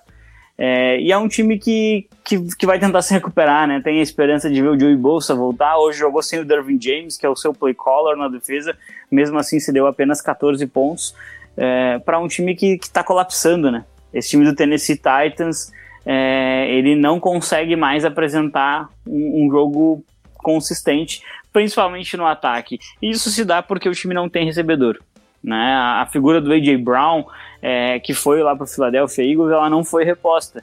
Então o time ele corre com a bola e em situações importantes os adversários já sabem que a tendência é tentar buscar o Derrick Henry, ou então vão tentar lançar pro, pro Robert Woods, mas aí você dobra a marcação em um wide receiver que não é um wide receiver elite, é um wide receiver bom, o Robert Woods, mas ele não é um elite, é, e acaba ficando tudo muito mais fácil, né? Você também não tem um quarterback de exceção na figura do Ryan Tannehill, né, que também sofreu uma lesão no jogo de hoje. Eu, eu, eu, no momento da lesão, inclusive, parecia que ele tinha acabado a temporada dele, ele sai de, de carrinho, é, e aí volta, é uma lesão de tornozelo, se não estou enganado, aí ele volta pro jogo, joga machucado e, e acaba não conseguindo a vitória.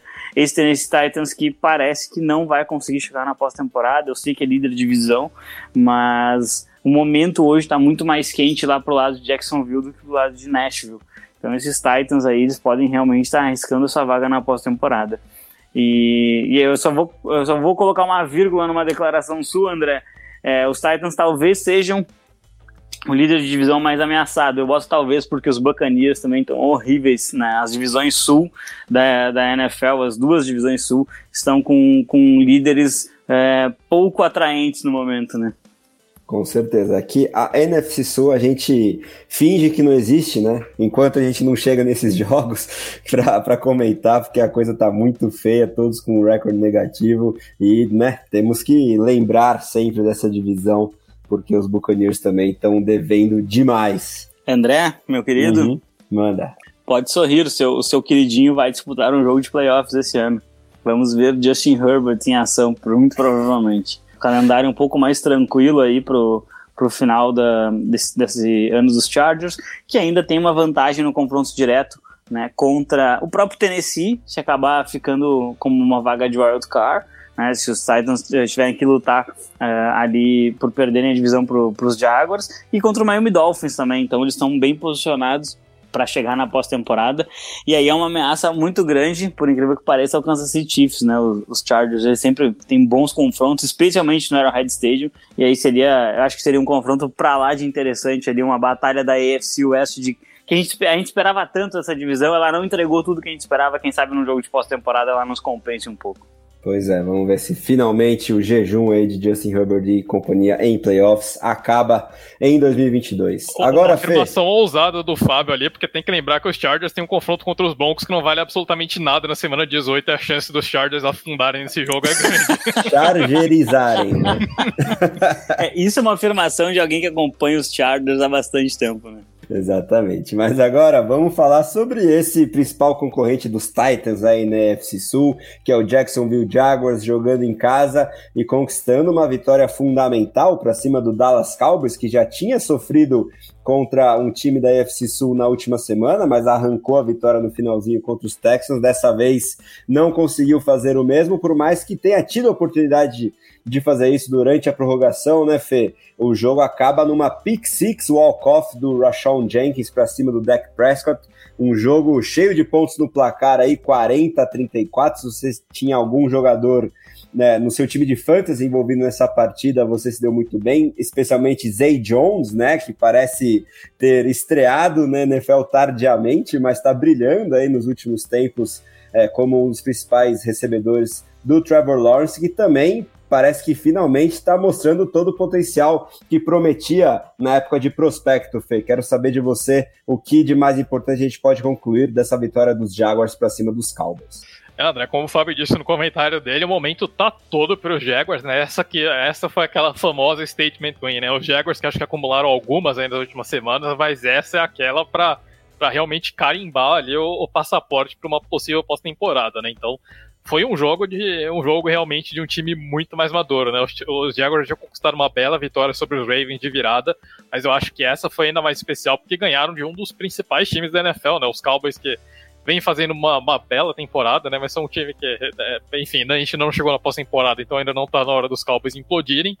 Uma, uma, uma bela vitória dos Jaguars realmente para cima da equipe texana, né? E, uma, e acho que mais importante ainda, André, porque foi um jogo que os Jaguars viraram duas vezes, inclusive ficaram duas vezes com duas posses de desvantagem, né? Então, eu acho que isso é ainda mais surpreendente para essa equipe, né? Para uma equipe bastante jovem, para uma equipe no primeiro ano do, do Doug Peterson, que está ajeitando a casa ali da bagunça que o Urban Meyer deixou e que já está na briga pelos playoffs e com grande chance de se classificar, né? Então, realmente uma, uma vitória impressionante do Jaguars, né? Acho que uma, esse time tem tudo para ser uma das surpresas já nessa temporada, né? O jogo começou mal para os Jaguars, né? O, o Travis Etienne acabou sofrendo um fumble que os, os Cowboys aproveitaram para converter um touchdown ali numa corrida do Ezekiel Elliott. Uh, logo em seguida, os Cowboys abriram, dois, abriram catorze a zero ali com o um touchdown do, uh, do, do Dak Prescott pro Peyton Hendershot, né? Então, uh, os Cowboys abriram, abriram duas posses logo cedo, controlaram totalmente as ações ofensivas da partida. Uh, os Jaguars diminuíram ali com o primeiro dos touchdowns do Zay Jones, né? Então, como você destacou, né? O Zay Jones funcionando muito bem nessa conexão com o Trevor Lawrence nessas últimas semanas, se firmando ali como wide receiver, uh, possivelmente até o wide receiver um, né? Já está começando a ganhar o espaço do Christian Kirk dentro da equipe, então a conexão dele com o Trevor Lawrence funcionando até melhor do que a conexão do, do Christian Kirk nos últimos jogos, mas é uma dupla de recebedores que no começo da temporada muita gente criticou, né, os Jaguars terem investido tão alto em dois jogadores e um, um cara que nem o Zay Jones, que nunca tinha se provado ainda, apesar de ter sido uma escolha relativamente alta, e o Christian Kirk que teve uma boa passagem pelos Cardinals, mas que não valia o contrato, teoricamente, que foi investido, né, o Christian Kirk causou uma zona na N F L, mas essa dupla de recebedores tem se firmado muito bem, né, tem sido, inclusive, importantíssimo aí para ajudar nesse desenvolvimento do, do Trevor Lawrence que você citou, né? O Sunshine também uh, fazendo uma, uma reta final de temporada absolutamente impecável, né? Esse jogo também foi muito bem ali. Mas vamos lá, né? Os Cowboys de novo responderam, anotaram um touchdown ali num passe curto do, Zach, do Dak Prescott pro Noah Brown ali, né? Numa, uh, o quarterback dos Cowboys se deslocando e conseguindo conectar pro, pro wide receiver. E nisso os Cowboys, os Cowboys viraram ganhando por duas posses de bola ali no segundo tempo. E eu acho que os Jaguars pareciam que tinham dado uma esfriada ali, né? O time, como você disse, né? os, os Texans tinham causado problemas para os Cowboys na semana passada e, e os Jaguars sendo um time melhor, acho que tinham expectativa talvez de estarem fazendo um jogo mais difícil, mas não foi o caso no primeiro tempo, né? Foi uma partida totalmente controlada pelos Cowboys e com facilidade. No segundo tempo, os dois times começaram trocando field goals. O, o Trevor Lawrence acabou sendo interceptado é, pelo, pelo Duron Bland ali numa... num overthrow dele, mas que acabou virando só um field goal da equipe dos Cowboys, né? E aí acho que a gente entra num ponto importante desse segundo tempo. A defesa dos Jaguars cresceu demais na segunda etapa, né? E, aliás, é um dos pontos de, de evolução dessa equipe, né? Os Jaguars nas últimas temporadas tiveram uma das piores defesas da N F L em pressão, em turnovers, e tanto em pressão quanto em sacks e em turnovers, e foi justamente um ponto que decidiu o jogo, né? Decidiram os dois jogos, né? Contra Titans e, e, e Cowboys, né? Foram justamente pressão do quarterback e turnovers forçados, né? Então foram quatro turnovers forçados contra os Titans na semana passada. Nessa foram dois turnovers gerados principalmente sob pressão, né? Então os Cowboys ainda, os Jaguars ainda conseguiram três sacks no, é, no Dak Prescott, e converter pressão em sacks tinha sido, vem sendo um problema constante dos Jaguars desde o, desde o final da defesa de Jacksonville em dois mil e dezessete. Mas essa é, parece que a defesa finalmente vai se encontrando ali, né? Vai, vai começando a corrigir esses pontos fracos da equipe. E, né, e conseguiu gerar muita pressão e incomodar bastante o Dak Prescott, né? Então, depois desse field goal que, o, o, o, uh, que os Jaguars conseguem, os Jaguars conseguem limitar a interceptação do Trevor Lawrence a apenas um field goal, o time responde com o primeiro passe para touchdown ali do Zay Jones, né? Então, ele parece tem feito a especialidade do Zay Jones, que é aparecer completamente livre, uma, obviamente é um wide receiver speedster ali, né? Um cara que tem muita velocidade, ele ganha a defesa dos Cowboys, aparece completamente livre, o Trevor Lawrence completa um passe aí de sessenta jardas para deixar a desvantagem em apenas Uh, dez pontos, né? E no drive seguinte a pressão acaba ali chegando no, no Dak Prescott, ele acaba ele, ele tenta se livrar da bola e joga, joga ali nas mãos do Rashawn, do Rashawn Jenkins, que consegue uh, a primeira interceptação dele no jogo, e aí os, os Jaguars, ao contrário dos Cowboys, aproveitam essa interceptação, né? Então uh, o Jamal Agnew, ele acerta uma corrida de home run ali, coloca os Jaguars já dentro da red zone, e aí o Sunshine conecta um passe com o Marvin Jones para de deixar a desvantagem apenas três pontos. E logo em seguida, né, os, os Jaguars forçam um train-out dos Cowboys, a bola volta, e aí o Trevor Lawrence volta a conectar com o, o, o Zay Jones pro segundo touchdown ali do wide receiver na partida. Os Jaguars passam à frente do placar, e aí os Cowboys uh, fazem um belo drive, que é, consomem praticamente tudo que restava no relógio ali, são sete minutos. Uh, o Dak Prescott de novo consegue conectar com o Noah Brown, uh, coloca os Cowboys em vantagem. Uh, no drive seguinte, os Jaguars vinham movendo bem a bola, o time chegou no meio do campo, Trevor Lawrence foi tentar um scramble, conseguiu um scramble bem longo ali, mas no finalzinho da jogada o, o Jaron Kearse, ele consegue acertar a bola nas mãos do, ali, do, do quarterback dos, é, dos Jaguars, quando o Lawrence já estava praticamente indo para o chão, o, o, Micah Parsons, o Micah Parsons consegue recuperar a bola ali, e parece, ele parecia que tinha matado o jogo, né? Os Cowboys conseguem forçar esse turnover, recuperam a, recuperam a bola com menos de dois minutos, apenas um minuto e vinte e oito no cronômetro ali, o jogo pra, praticamente tinha acabado, né? Mas a defesa dos Jaguars aparece bem, evita que os Cowboys consigam um first down, os Jaguars recuperam a bola, conseguem chutar um field goal ali longo no estouro do cronômetro e forçam a prorrogação ali, né? E aí, no, na prorrogação, o time dos Jaguars sofre um train out na primeira posse. E aí, né, André, veio, veio o lance que você citou ali, né? O walk-off pick six dos, é, dos Jaguars. Os Cowboys conseguem mover a bola bem no começo do drive. É, o time chega em posição, praticamente em posição de field goal ali. Uh, faltavam mais algumas jardas para os Cowboys chutarem o field goal, e aí de novo o, o Dak Prescott acaba sendo incomodado pela pressão, uh, ele faz um scramble ali pro lado esquerdo do pocket, ele acaba forçando um passe, a bola é desviada ali pelo Trey Herndon e acaba caindo pro, pro Rayshon Jenkins conseguir a segunda pick ali da partida, né, e nesse caso uma walk-off pick six ali, né, o, o defensive back do Jaguars segue tranquilo ali pra endzone, anota o touchdown e, e dá essa vitória belíssima pro Jaguars, né, então uma vitória realmente de um time um time com cara de contender ali, né? Acho que os Jaguars uh, mostraram, que, mostraram que o time realmente está pronto para dar esse próximo passo, talvez já em dois mil e vinte e dois. Então, obviamente não disputar por um título, mas para brigar ali nos playoffs, de repente, quem sabe, até conseguir uma vitóriazinha ali no wildcard, né? Mas é uma equipe que vem crescendo muito nessa final de temporada, é uma equipe que demonstra é, uma evolução realmente incrível. Acho que muito mérito do trabalho do Doug Peterson, né? Como eu falei na abertura. Acho que a gente tem que colocar o head coach dos Jaguars na conversa para head coach of the year pelo trabalho de reconstrução que ele fez em pouquíssimo tempo na franquia. E esse time do Jaguars tem, tem tudo sim para incomodar nessa reta final de temporada, né? Na prática tá, tá empatado ali com o Tennessee Titans, né? Depende apenas das próprias forças para ganhar a A F C South. E pode sim causar, incomodar algum time ali nos playoffs, né? Então muito olho nesse, nesse time do Jacksonville Jaguars aí.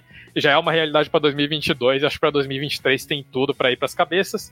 E os Cowboys realmente, é, bom, enfim, é, foram duas semanas ruins, duas semanas uh, com, com erros no ataque, com problemas, de, com problemas defensivos contra uma equipe ruim como são os Texans, contra uma equipe ascensão como são os Jaguars. E eu acho que os Cowboys, de novo, né, já, nessa final de temporada, acho que já começa a pintar aquelas dúvidas de sempre para os playoffs. Será que esse time vai ser one and done de novo? Será que os Cowboys vão implodir na pós-temporada por mais um ano? Então fica esse, esse questionamento, que eu acho que essa derrota deixa é, mais dúvidas ainda sobre a equipe de Dallas. Pois é, né? A diferença que um bom treinador faz, é, saindo de Mayer para Pearson, e nós brasileiros, ainda um pouquinho azedos com a Copa do Mundo, bem sabemos também quão, quão bom é, é ter um, um treinador que toma boas decisões, tem boas estratégias, pode adaptar esquemas de jogo, mas enfim. Seguimos. Agora, Fábio, vamos falar sobre outra partida que foi para prorrogação, mas dessa vez o favorito saiu com a vitória. Kansas City Chiefs jogando fora de casa, esperava-se aí, até as casas de apostas, uma vitória bem mais tranquila do que acabou sendo. E os Texans novamente dando muito trabalho a um favorito aí, levando o jogo para prorrogação, mas no fim das contas os Chiefs vencendo por trinta a vinte e quatro e seguindo aí com a mesma campanha do Buffalo Bills. Os Bills devem ter torcido bastante por essa zebra que não aconteceu. De qualquer forma, é um alerta para ser aceso aí em Kansas City. E esses Texans agora com essa, essa estratégia é, inovadora, até certo ponto, de revezamento de quarterbacks, pode estar é, tentando alguma gracinha nesse final de temporada, ou a pick um do próximo draft está mais que garantida lá em Houston? Não, a pick um tá garantida. A pick um tá garantida lá pros Texans. Acho que só, só um desastre gigantesco lá, deles ganharem todos os jogos, os Bears perderem todos. É, somente assim pro, pro time uh, não ficar com a escolha número um, e mesmo assim ter a escolha número dois. É, que, que, que se for atrás do Chicago Bears, é uma escolha em que ou os Bears vão ter que dar um trade down ou não vão pegar um quarterback, eles têm Justin Fields lá. É, então, é, eles estão numa posição muito boa para selecionar um, um Q B nessa, nessa classe que, é, para mim, é um pouco mais badalada do que deveria, mas se espera bastante. E, e esse jogo, sim, André, ele precisa acender todas as luzes piscantes que você pode imaginar lá no, lá no Arrowhead Stadium, né, lá em Kansas City, porque ela foi uma partida que os Chiefs é, eles não perderam. É, por um detalhe, assim, na minha opinião. E a gente começa a ver vários pequenos erros que a gente não via em outras temporadas é, nessa equipe dos Chiefs, que podem ser, sim, um problema. É, e aí eu não estou falando do jogo de hoje somente, eu estou falando de um apanhado aí das últimas partidas. É, os Chiefs, eles vêm tendo alguns problemas na figura do Harrison Butker, eles vêm, ele vem errando alguns chutes que, que em outros anos ele não errava. É, e isso pode ser um fator de decisão, especialmente enfrentando Cincinnati Bengals ou Buffalo Bills, que são, acho que, os grandes, os dois grandes é, desafiantes ali dos Chiefs dentro da A F C. É, a gente viu, a gente vê mais uma partida em que o ataque está entregando demais a bola, e isso não deveria estar acontecendo, né? Contra o Denver Broncos na semana passada, é, o time teve que, que contar com, eu vou colocar entre aspas, sorte, né? Porque nunca é sorte o, o adversário se machucar, é, é uma, uma casualidade do jogo, mas o time teve que contar com a saída do Russell Wilson da partida, porque ele estava destruindo essa defesa, é, para conseguir vencer. Patrick Mahomes lançou duas ou três interceptações, acho que três interceptações no jogo, é, então o ataque entregando muito a bola. Hoje não foi diferente, né? Hoje o Isaiah Pacheco perdeu um fumble, o Juju Smith-Schuster também perdeu um fumble, e o time é, começou a criar problemas para si, né? O primeiro... primeiro tempo, o primeiro quarto inteiro foi de punts, né, trocados entre as equipes, as defesas realmente muito bem. É, e aí entra uma questão que me incomoda um pouquinho nos Chiefs. É, isso já me incomoda de alguns anos, né, quando eles ganham que a gente não pode falar, ou quando, quando eles perdem só que a gente vai acabar falando. É, os Chiefs, eles não, uh, eles não, às vezes eu acho que eles não moldam um pouquinho o seu jogo para explorar a, a fraqueza do adversário. A defesa dos Texans é muito, muito, muito fraca contra a corrida.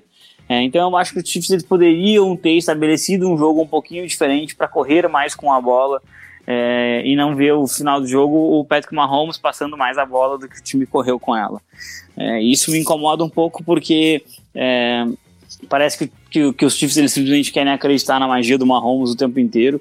É, e já se provou, né? Já se provou que isso dá certo várias vezes, mas não ganha todos os anos. Então você tem que ser um pouquinho mais, parece um pouquinho mais inteligente para lidar com algumas questões.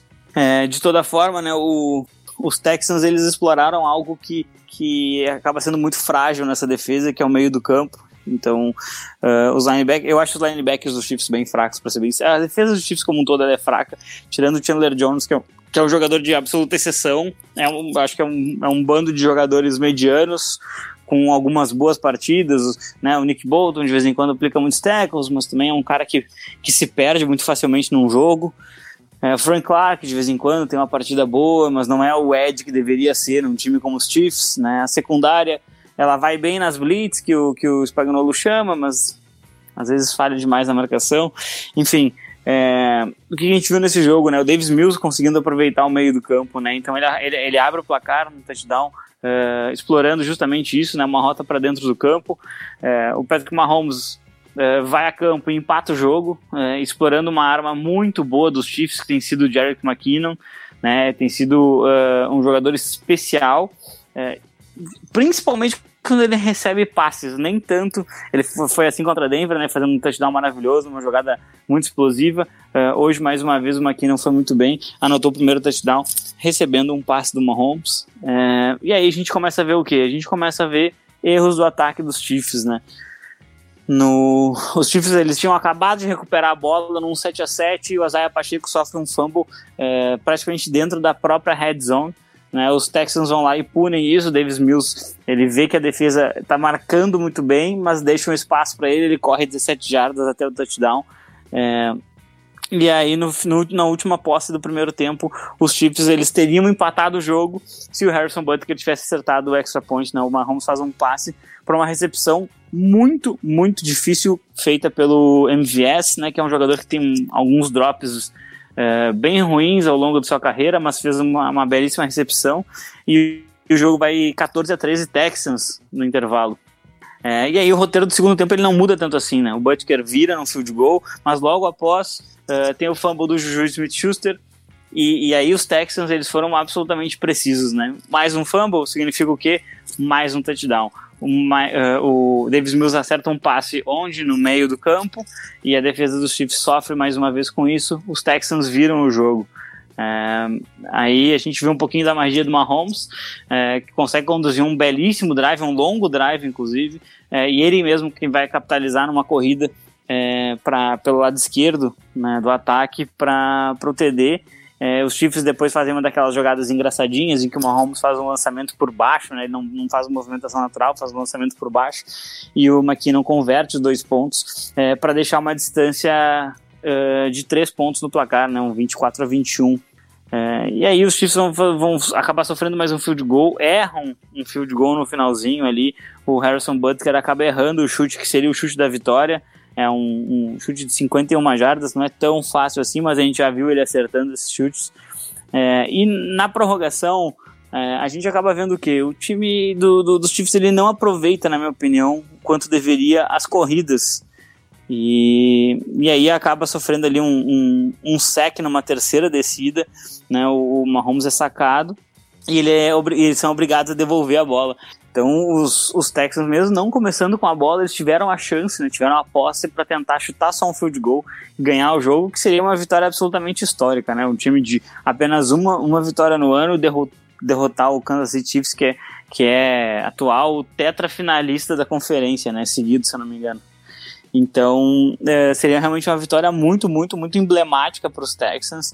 É, mas aí na primeira jogada o Davis Mills, ele vê a pressão e ele sai correndo, ele acaba sofrendo um fumble, o Frank Clark dá um, um soco na bola, é, a bola fica em disputa e é recuperada no final das contas pelo Willie Gay, né, o linebacker dos Chiefs, é, e aí ele já estava numa posição ótima para chutar um field goal, mas nem nesse nem foi necessário, porque o McKinnon fez o quê? Correu com a bola contra uma defesa fraca, em uma jogada, vinte e seis jardas, touchdown, vitória dos Chiefs, que deveriam urgente, urgente se reunir e tentar uh, apagar esses turnovers que eles estão entregando para os adversários. Hoje foram catorze pontos para o adversário uh, através dos turnovers, é, e a defesa precisa urgente pressionar com mais consistência e proteger o centro do campo. É, esse time dos Chiefs, nas últimas duas semanas, enfrentando adversários bem fracos, que somam um total de cinco vitórias no ano, é, não pareceu um time de playoffs. E a gente sabe que os Chiefs podem apresentar muito mais. Muito, muito, muito mais do que isso. É, então, assim, é, eu prefiro pensar que foi um pouquinho de soberba e que esse time, na hora que for importar, ele vai realmente botar uh, os pingos nos is para ser realmente competitivo.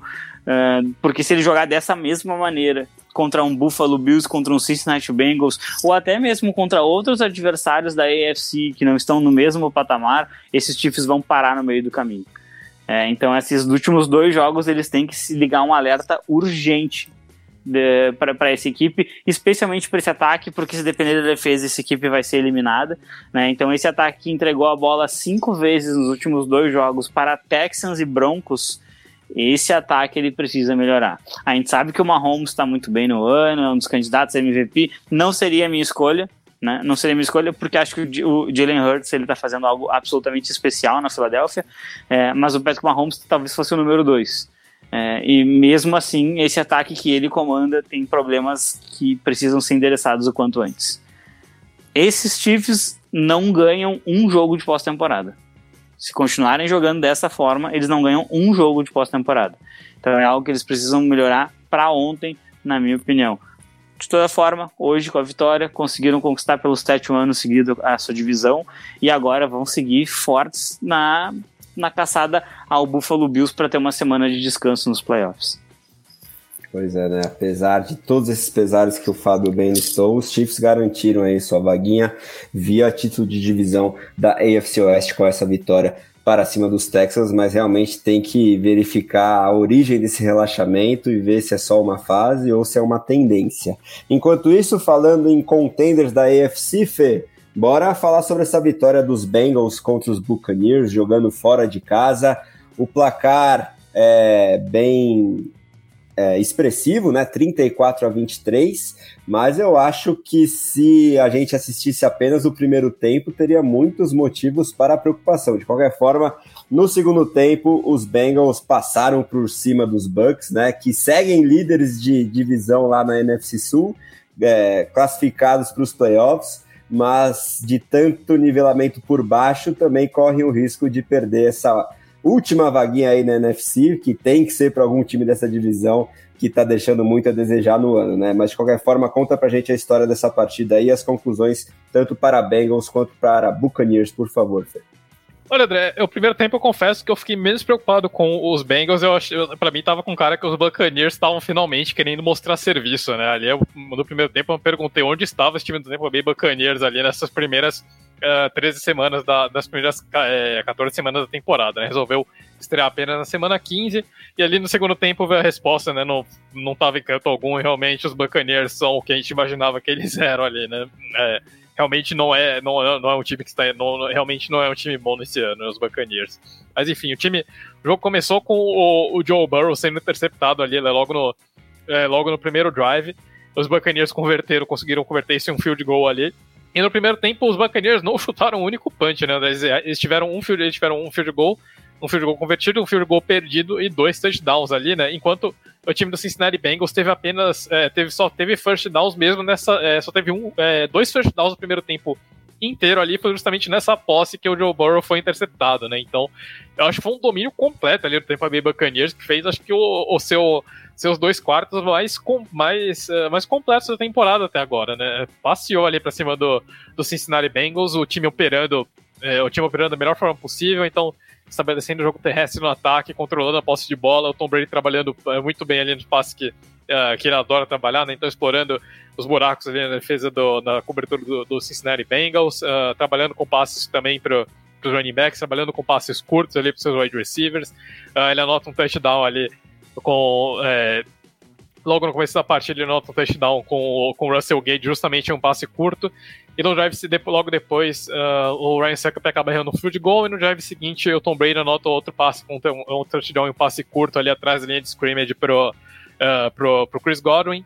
Então os Bucks, os Bucks viram o primeiro tempo ali ganhando por dezessete a zero. No último drive, os, é, os Bengals conseguem anotar um field goal ali, mas num lance que quase que o time, o time se atrapalha ali, né? O Joe Burrow, Uh, com o cronômetro praticamente zerado e sem tempos para pedir, ele faz um, um check down ali para o Samaje Perine.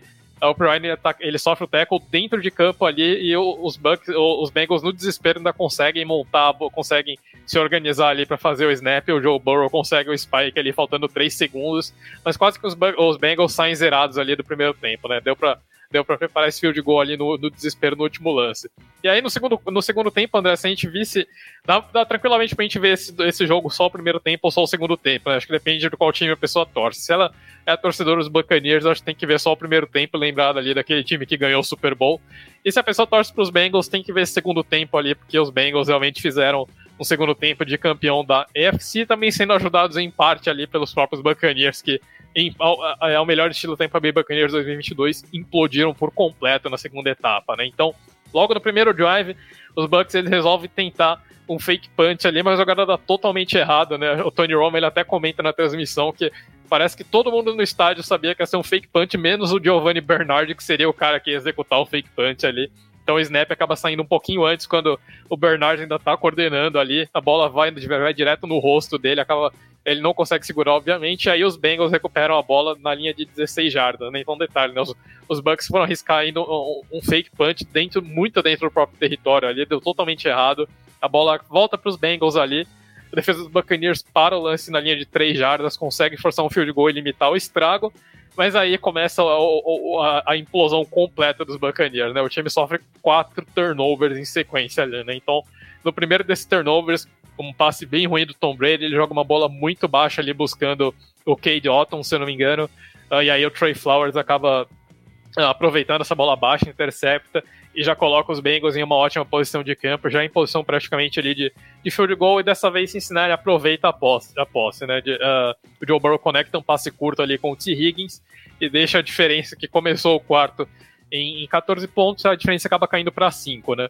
Uh, logo no drive seguinte ali, o, o Logan Wilson consegue forçar um strip sack para cima do Tom Brady, e o e o, o, o Osai acaba recuperando ali, né? O, o, os Bengals que estavam sem os seus dois edges titulares, né? Tanto o o Sam Hubbard quanto o, o, o, o Hendricks não jogaram, e mesmo assim o, o pass rush da equipe foi muito bem no segundo tempo, né? Então o Joseph Osai se destacando bastante, recuperando um fumble, conseguindo mais tarde ali forçar uma pressão, uma pressão crucial para cima do Tom Brady. Uh, os Bucks recuperam a bola ali praticamente, é, os Bengals recuperam a bola bem pertinho da endzone ali, e aí o Joe Burrow conecta um passe com o Tyler Boyd ali na lateral da endzone para colocar a equipe de Cincinnati em vantagem, né? Então um jogo que parecia bem complicado no primeiro tempo, os Bengals viram ali em questão de apenas treze minutos, menos de treze minutos no, na segunda etapa, já passam à frente. Uh, e logo em seguida, no drive seguinte, vem o terceiro turnover do Tampa Bay Buccaneers, né? O Tom Brady ele vai fazer um handoff ali pro, pro Leonard Fournette, ele solta a bola muito antes, o Fournette não consegue nem chegar perto dela, e aí o D J Reader recupera a bola para Cincinnati de novo, já em posição de field goal. Cincinnati aproveita e marca mais um touchdown ali no passe curto do Joe Burrow pro Jamar Chase. E aí os Bengals abrem duas posses de bola. E aí vem o quarto e último turnover do Tampa Bay Buccaneers. O Tom Brady uh, ele é pressionado pelo, uh, pelo, pelo Osai ali. Ele acaba forçando um passe na direção do Mike Evans, que vira uma interceptação bem tranquila ali do, uh, do Jermaine Pratt. A bola ficou bem mais ali pro, pro linebacker do, uh, do, do Cincinnati Bengals do que pro wide receiver dos Buccaneers. Mas aí os Bengals já nem tinham mais interesse em pontuar. O time apenas... Uh, O time acaba perdendo, acaba sofrendo um train-out ali. Os Bucks também sofrem train-out em sequência, e os Bengals ainda, para jogar sal na ferida, anotam o último touchdown ali com, com o Wilcox, uh, abrem trinta e quatro a dezessete, aí vem aquele touchdownzinho de garbage time ali, só para ajudar no fantasy, que o, o Tom Brady conecta com o Russell Gage, e aí diminui a desvantagem para trinta e quatro a vinte e três, mas os Bengals realmente com o segundo tempo arrasador, defesa dos Bengals funcionando muito bem, aproveitando bem esses erros do, dos Buccaneers também, abusaram, né, da, da, da incompetência, da inoperância ofensiva ali. E é um jogo bem raro do Tom Brady, né? O Brady que vinha relativamente bem nessa temporada, apesar do, uh, da falta de produção do ataque, do ataque dos Buccaneers. O Brady vinha fazendo uma temporada bastante consistente dentro do possível, mas nessas últimas semanas o Brady sofrendo bastante com turnovers, né? Então quatro turnovers aí do, do goal tipo dos Buccaneers. Não foi um jogo muito característico do Brady, e os Bucks fazem questão de manter a N F C South em aberta ali, que realmente parece que ninguém está minimamente interessado em vencer essa divisão. Os Bucks seguem ameaçados ali, enfim, algum time vai vencer porque é obrigado, porque é obrigado aí para os playoffs, mas realmente é uma, é uma divisão que não merecia mandar, mandar a gente para os playoffs, né? A N F C South obviamente não está nessas coisas, mas os Jaguars claramente estão se esforçando para ir ali, os Titans também estavam... Uh, fizeram um bom começo de temporada. Agora na N F C South realmente parece que é uma divisão que ninguém quer ganhar. E os Bengals, né, com essa vitória, a derrota do Baltimore Ravens no sábado ali para o Cleveland Browns, assumem a liderança da N F C North e estão totalmente no controle da divisão ali, né? Os Bengals agora uh, têm uma, tem uma vitória de vantagem sobre os, sobre os Ravens, perderam no primeiro jogo, mas os dois times se encontram de novo na, na semana dezoito, né? Então os Bengals podem até se dar o luxo de de repente perder para o Buffalo Bills ali na semana dezessete e ainda vencerem o título da divisão, né? Então os atuais campeões da A F C ali com a faca e o queijo na mão para ganhar a divisão. E mesmo que percam a divisão também, os Bengals estão muito bem encaminhados para uma vaga de wildcard, né? Então, uh, Joe Burrow e companhia engrenando nessa reta final de temporada e voltando, vindo com tudo ali para tentar defender o título da divisão. Os Bengals fizeram um jogo muito completo no segundo tempo e, de novo, né, acho que essa equipe engrenou de vez na segunda metade da temporada, o que é uma péssima notícia para o restante da A F C. Os Bengals vêm forte para a defesa de título. Boa, Fê. E agora vamos falar sobre a outra partida que colaborou bastante para essa liderança de divisão dos Bengals na A F C Norte, que foi exatamente esse jogo de sábado que você mencionou, em que o Baltimore Ravens fez apenas três pontos jogando em Ohio contra o Cleveland Browns e perdeu por treze a três, Fábio. Quero saber de você as principais conclusões dessa partida e esse Baltimore Ravens que começou tão bem a temporada, né? Eu sei que você é um fã do John Harbaugh, gosta bastante do Lamar Jackson também, mas já ali é, do, do final da primeira metade para o começo da segunda metade da temporada regular, já demonstrava alguns problemas ofensivos, principalmente ainda com o Lamar Jackson, e agora sem o seu quarterback titular, parece que essa unidade ofensiva carece de muita coisa, né? E talvez isso seja um problema pensando em pós-temporada, ainda que se continuar nessa atuada, os Ravens possam até mesmo sequer se classificar, né? Mas enfim, o que você tem pra gente sobre Browns e Ravens, Fábio?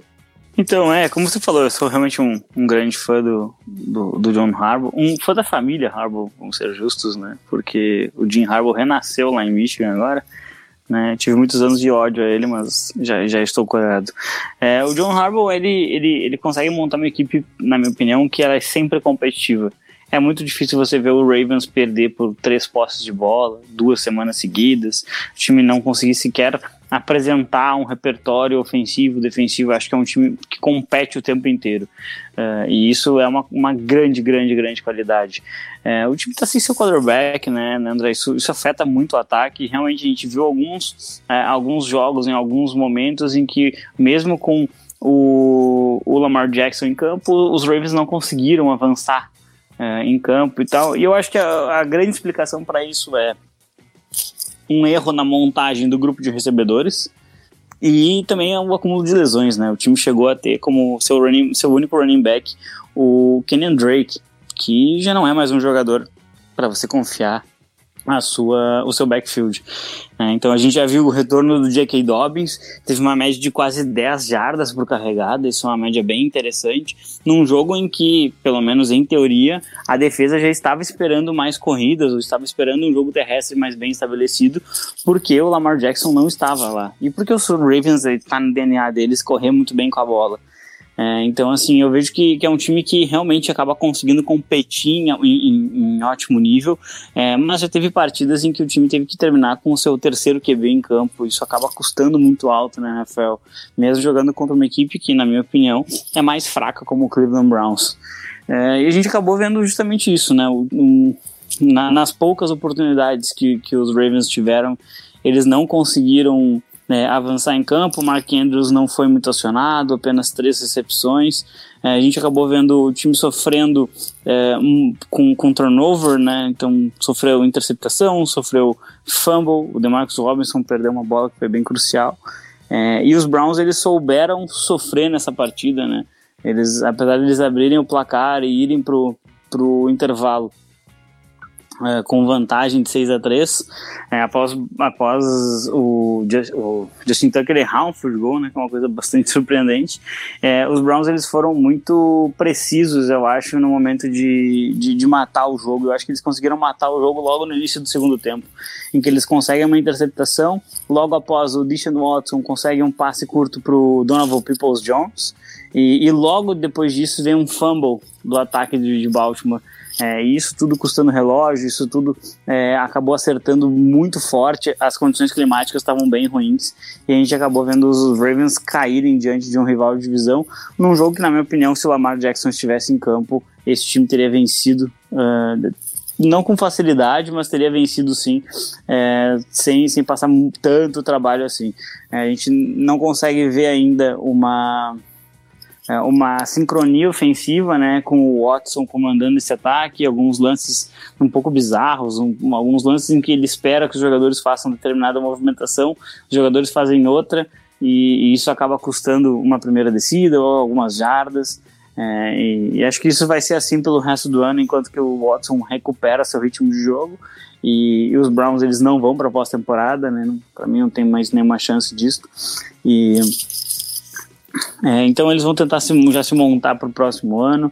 É, é uma pena para jogadores como o Nick Chubb, né? Mas, mas acho que não, não vai ser nesse ano que nós veremos de novo uh, lá a equipe de Cleveland chegando entre os sete melhores da conferência. Uh, os Ravens eu acho que tem que ligar um alerta sim, porque a gente não sabe quando é que o Lamar Jackson volta. Em tese, em tese ele estará disponível na próxima partida, mas se ele não voltar e a equipe perder mais uma vez, ela pode ver ali um Miami Dolphins, os Chargers, é, já ultrapassarem eles na classificação e, e aí começar a jogar Baltimore lá para a última seed. Lembrando que, se você for a seed sete na A F C, você vai pegar uma, apenas uma das duas equipes. Ou o Kansas City Chiefs fora de casa, ou o Buffalo Bills fora de casa. Né? Depende de quem não vai conseguir a seed um. É, isso seria absolutamente terrível, né? Então, é, também, se você quer ser campeão, não pode escolher adversário, né? Mas fugir da seed sete, eu acho que seria o ideal, é, até porque, é, caso pegue o Kansas ou o Buffalo e passe, fatalmente, por ser a seed sete, pegaria o outro fora de casa na rodada seguinte, né? Então, o seed sete, ele tá bem condenado a... a fazer uma epopeia, né, uma, uma campanha histórica na pós-temporada, ou simplesmente morrer para um time mais forte, no caso dos Chiefs e dos Bills. É, então, assim, essa, essa seed ela é muito importante, então os, os Ravens eles têm que ligar esse alerta para ontem. É, é bem importante que, que o Lamar Jackson volte, coloque o Mark Andrews na partida, e eu acho que o retorno do J K. Dobbins vai dar um controle melhor para os Ravens de como é, administrar as partidas, para que eles consigam aí voltar para o caminho das vitórias, né? Os Ravens que eles tiveram muitas derrotas ao longo do ano, em que eles tinham vantagens expressivas, que eles tinham posse de bola para matar o jogo e acabaram não sendo efetivos, então talvez isso possa acabar custando, mas, mas eu, como, como você falou, eu sou muito fã do, do combo H C e Q B desse time, então acredito que eles vão sim encontrar um jeito de voltar a vencer e terminar com uma seed boa para conseguir aí, de repente, enfrentar a, a divisão sul ali na, no primeiro jogo da pós-temporada. Boa, Fábio. Eu também estou nessa expectativa para ver se o Lamar volta é, na rodada de Natal. Infelizmente, nossa amiga Amanda Gerodo não está na bancada hoje para dar aquela pistolada clássica com o Baltimore dela, mas eu estou esperançoso que, é, tendo J K. Dobbins, Lamar Jackson e Mark Andrews no campo ao mesmo tempo, algo que foi bastante raro esse ano, o ataque pode voltar a engrenar bem mais do que vem fazendo aí nos últimos jogos. Agora, Fê, bora falar sobre mais uma derrota, né, do meu Chicago Bears, já virou rotina por aqui. Dessa vez a gente estava longe de ter qualquer tipo de favoritismo, mesmo jogando em casa, contra o melhor time da N F L, é, em termos de retrospecto e também desempenho, vinte e cinco a vinte para o Philadelphia Eagles, que é, protagonizou hoje algo que não vinha acontecendo tanto assim, né? Duas interceptações do Jalen Hurts, mas é, a partir do momento que eles conseguiram se estabilizar minimamente no ataque, a dupla principal de recebedores brilhou demais, A J. Brown é, principalmente, mais uma vez, e o Hurts conseguiu os touchdowns terrestres que garantiram essa vitória. E quero saber se eu tenho algum motivo de otimismo aí sobre o meu Bearzão. Talvez o Fields é, ter observado muito bem o Jalen Hurts, que eu acho que pode servir como um espelho interessante aí para um terceiro ano é, do Fields na N F L. E essa secundária conseguindo essas interceptações, eu posso ter um pouquinho mais de esperança também, apesar da jardagem significativa que é, permitiu aí para os recebedores dos Eagles. Fê, o que, que você tem para a gente sobre, sobre essa partida? É bom, André, vamos lá, né? Então, bom, que, que é um motivo melhor para o otimismo do que Justin Fields, né? Mas realmente o quarterback dos Bears, acho que, pelo menos, André, se vocês têm um quarterback, um franchise quarterback garantido ali para o futuro, né? Eu acho que a gente já pode cravar que o Fields, apesar de ter muitas coisas jogando contra ele ali, né? Tem uma, uma péssima, tem uma linha ofensiva que não é das melhores, uh, tem uma linha ofensiva que cede muito sacks, né? Foram seis nessa partida, inclusive. Uh, não tem wide receivers, né, porque tanto o Chase Claypool quanto o, o Darnell Mooney não estavam em campo, né, o Mooney já fora da temporada, o Chase Claypool também fora desse jogo, e mesmo assim o Justin Fields ele tem conseguido pelo menos é, fazer o possível, se virar ali muito bem nesse ataque do, dos Bears, né. Nessa partida é, os Bears acabaram realmente tropeçando na, na falta de qualidade ali, né, o time, como se diz, saiu... Ó, saiu em vantagem ali, né, aproveitando os raros erros do Jalen Hurts, né, que teve doze interceptações no primeiro tempo, mas realmente o time não tinha poder de fogo ali para sustentar essa, essa vantagem, né, e quando, como você disse, quando os Eagles entraram no jogo, aí a partida desandou de vez ali pro Bearzão, que acabou uh, sofrendo mais uma derrota ali, a décima primeira uh, na temporada, né, acho que já é a, a sétima, oitava derrota seguida do Chicago Bears, né, foi a A sétima, sétima derrota seguida, né, dos Bears, então realmente não é um bom começo de ano, né, mas uh, os Bears começaram a partida com um turnover on downs ali, né, uh, uh, e eu, logo em sequência veio a primeira a interceptação de Jalen Hurts, né, ele força, uh, tenta forçar, um, ele faz um scramble ali pro lado direito, ele tenta lançar a bola pro A J. Brown, mas o passe acaba sendo horroroso ali, e vai na mão do Kyler Gordon, né, André, então falando de motivos para os Bears ficarem otimistas, o, o cornerback novato ali selecionado na segunda rodada também já vem se firmando muito bem nas últimas semanas, né, acho que na secundária dos essa secundária jovem ali dos Bears com o Jalen Jones, com Kyler Gordon, Jacob Brisker, é uma secundária para pelo menos o torcedor ficar otimista, né? Os Bears que desmontaram a defesa nessa temporada, né? Trocando Robert Quinn, trocando Roquan Smith, então essa defesa que era o ponto forte dos Bears acabou virando um ponto fraco nessa, nessa, nessa temporada pós-deadline ali, mas que ainda assim o time vai, vai conseguindo pelo menos bons valores na secundária, né? Então uma secundária jovem, mas que já vem começando a mostrar serviço, então acho que pelo menos esse é outro motivo para ficar otimista, né? E aí os Bears aproveitam, esse, é, perdão, eles não aproveitam esse primeiro turnover, o time acaba trocando punts ali com... com é, eles aproveitam esse primeiro turnover, anotam um touchdown ali, e o Jalen Hurts ele é interceptado de novo, e dessa vez aí os Bears não conseguem aproveitar o turnover, né? O Jalen Hurts ele força ali, um, tenta é, um passe longo pro, pro Quez Watkins, e aí dessa vez o... O Houston Carson, Houston Carson acaba interceptando o quarterback dos, uh, dos Eagles, mas dessa vez os Bears não aproveitam o touchdown. Aliás, o touchdown dos Bears, inclusive, o Carlos Santos errou o extra point, né? Então o placar ficou só em seis a três.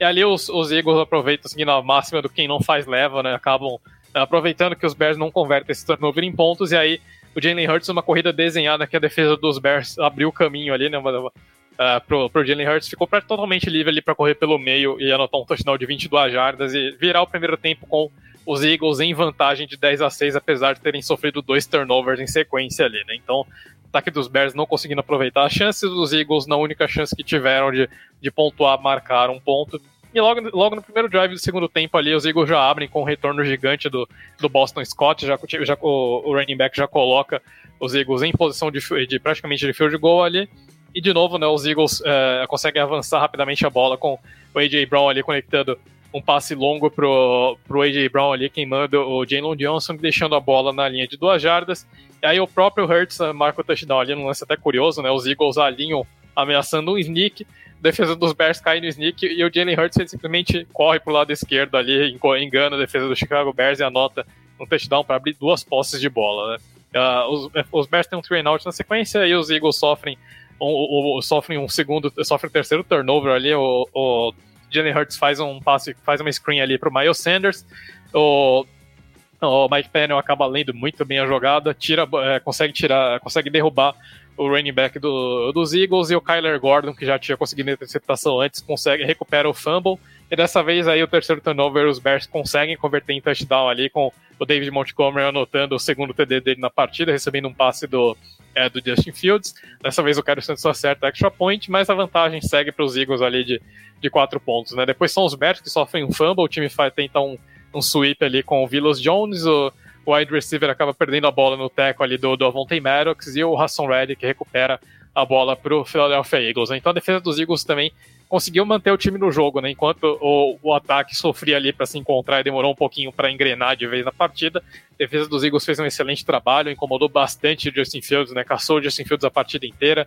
uh, anotou seis sacks, conseguiu forçar esse turnover, né? O, a dupla de Eds aí, tanto o Hassan Reddick quanto o Josh, uh, Josh Sweat conseguindo dois sacks cada um.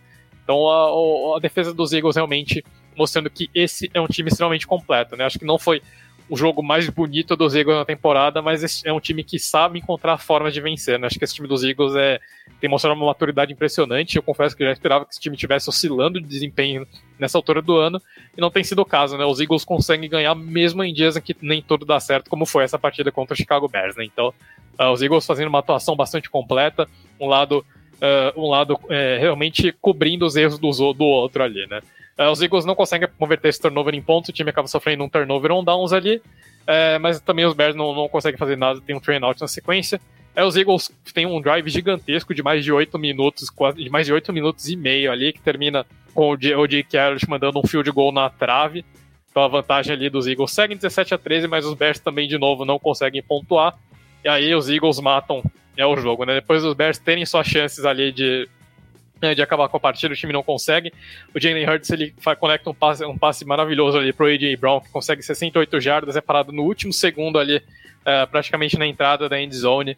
Uh, mas aí os, os Eagles já estão em ótima posição para anotar um touchdown, e aí conseguem, uh, conseguem o próprio, o próprio Jalen Hurts anota o touchdown ali, anota o terceiro touchdown dele na partida. Uh, do, na conversão de dois pontos, a defesa do Chicago Bears acaba caindo no hard count ali do, do quarterback dos Eagles. Os Eagles ainda ganham uma jardinha a mais ali, e aí nisso o, é, o próprio Jalen Hurts acaba anotando a conversão de dois pontos ali e basicamente mata, termina de matar o jogo, né? Os Bears anotam um touchdownzinho ali de garbage time ali pra, pra, só para só para constar ali no fantasy, né? O, o, o Justin Fields conecta um belo passe ali com o Byron Pringle, né? Ele faz um scramble ali pro lado direito, e ainda em movimento consegue encontrar o wide receiver completamente livre, e aí pelo menos deixa a diferença apenas cinco pontinhos ali no final da partida, mas um touchdown que não mudou muita coisa no jogo, os, os Eagles apenas queimaram o cronômetro e ganharam a partida, né? Mas uma, uma vitória realmente de, do, do possível melhor time da N F L. Uh, os Eagles têm a melhor campanha e fizeram um jogo extremamente completo, um jogo que que conseguiram cobrir os próprios erros nessa, nessa essa partida, né? Então os Eagles têm uma defesa extremamente eficiente, um ataque extremamente explosivo, e uma unidade consegue complementar a outra muito bem, mesmo num dia em que as duas não estão funcionando no seu melhor nível, né? Então a defesa dos Eagles fez uma partida absolutamente primorosa,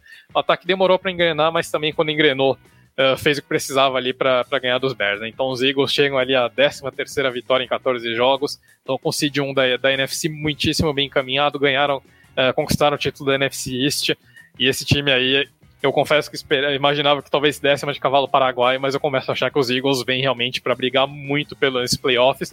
E o Chicago Bears, André, franchise quarterback garantido, tem possivelmente uma escolha de top, de top três do draft, então mais um motivo para ficar otimista, né? No mínimo, ou os Bears saem com um excelente talento no draft, ou então podem dar um trade down ali e acumular capital, mas é, eu acho que é outro motivo ali para ficar otimista, né? A N F L tem dessas coisas, né? Os esportes americanos têm dessas coisas.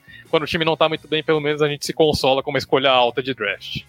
Com certeza, Fê. Tô bem ansioso para ver o que, que esse front office vai fazer com essa pick, provavelmente número dois, quiçá número três, um trade down bem feito, é o que eu quero ver, mas enfim, papo de draft ainda vai demorar para chegar. Por enquanto, vamos fechar aí os últimos três jogos antes do Sunday Night das nossas análises de hoje, começando nesse, nessa trinca final aqui, Fábio, com a vitória do New Orleans Saints para cima do Atlanta Falcons, É, que estreou Desmond Ridder, né? O quarterback calouro como titular, fez seu primeiro jogo aí, é, iniciando a partida.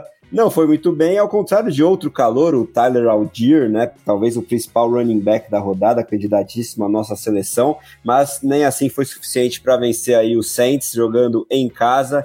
Tiveram um grande destaque no tight end Juan Johnson. Para minha tristeza no Fantasy, estou eliminado aí da D dois da nossa liga interna do The Playoffs.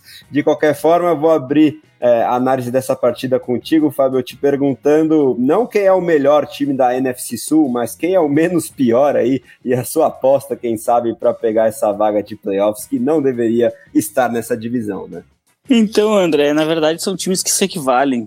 Na verdade, para mim é essa, assim, é, eles são times que acabam se, se, se equivalendo porque é, falham muito em determinados jogos, jogam muito bem em outros, né? Então, o New Orleans Saints já teve vitória esse ano sem sofrer ponto, já teve derrota sem fazer ponto, né? O Atlanta Falcons, é, ele deixou claro que ia manter o Mariota como titular até, até eventual é, eliminação de playoffs. Aí ah, agora tá tendo que jogar com o Desmond Ridder. É, o Buccaneers a gente não sabe explicar muito bem, né? A, mas talvez a, a dor do divórcio ela tenha sido um pouquinho mais prolongada do que estava esperando. E o Carolina Panthers foi, ele começou com um treinador como principal e hoje já tem outro. Começou com um, um, um quarterback, uh, passou por outro, agora tem mais um. Então, assim, é, é, é absolutamente inacreditável tudo que aconteceu dentro da mesma divisão. É, e esse jogo, na verdade, ele foi decidido para mim muito cedo, né? Nos primeiras duas campanhas do, do Saints, eles anotaram dois T Ds, né? Você um, falou do, do, de Juan Johnson, é um tight end que apareceu muito bem, já, já anotou alguns touchdowns esse ano e talvez seja um nome interessante aí pro, pro Saints estabelecerem uma arma pro futuro, assim como o jogador que, que acertou o segundo touchdown, né, que foi o, o Shahid, é, que retorna a punts e também é um, um recebedor de, desses recebedores de esticar o campo, né, ele tem alguns belo, algumas belas jogadas de muitas jardas nesse ano, tá aparecendo muito bem, acho que o Saints tem que explorar bastante esse, esse jogador. E aí por conta disso, né, os Saints eles fazem dois T Ds nas primeiras duas campanhas, eles abrem um catorze a zero, que fica muito complicado de você retornar pro jogo, né? Você está jogando uh, fora de casa, contra um, contra um rival de divisão, a, a torcida vai toda a favor. É, era um jogo de vida ou morte pro Saints, né? Uma derrota uh, tirava de vez qualquer chance de tentar ganhar essa divisão. É, o que é incrível, né? Porque o time tá cinco a nove, mesmo assim ele tem essa chance. E, e o que a gente vê é que, que o Atlanta sentiu muito, né? Um quarterback calouro, é, você começa perdendo catorze a zero, até conseguiram um, um field goal no primeiro tempo, é, voltaram muito bem da, do, do intervalo na segunda etapa, conseguiram um, um T D com, com o Allgeier, e, e aí você pensa o seguinte, né? Pô, daqui a pouco esse é o momento dos Falcons de engrossarem um pouco essa partida e, e oferecerem um pouco mais de resistência. Logo depois, no drive seguinte, o Andy Dalton, ele, ele conduz a bola por muito tempo, gasta bastante relógio, né, cansa bastante a defesa adversária e consegue mais um T D com o Juwan Johnson. Um, isso praticamente matou a, a, a equipe de Atlanta, que no final ainda consegue um, um touchdown ali com o Cordarrelle Patterson, uh, consegue uma conversão de dois pontos, mesmo assim acaba não sendo o suficiente. O New Orleans Saints consegue uma vitória para... pra gente ter um pouco de emoção, né? A gente vai ter uma emoção bem grande no final da temporada dentro da, da, da N F C Sul. No momento, uh, Tampa Bay seis a oito, Carolina, New Orleans e Atlanta cinco a nove, ou seja, um jogo separando o último da divisão do primeiro. Eles que ainda se enfrentam dentro da divisão, né? O New Orleans Saints uh, e o Atlanta Falcons só tem mais um confronto dentro da divisão, enquanto que o Carolina Panthers e o Tampa Bay Buccaneers têm dois confrontos, sendo um entre eles que, que provavelmente vai, vai estrangular a chance, a, a esperança de alguém.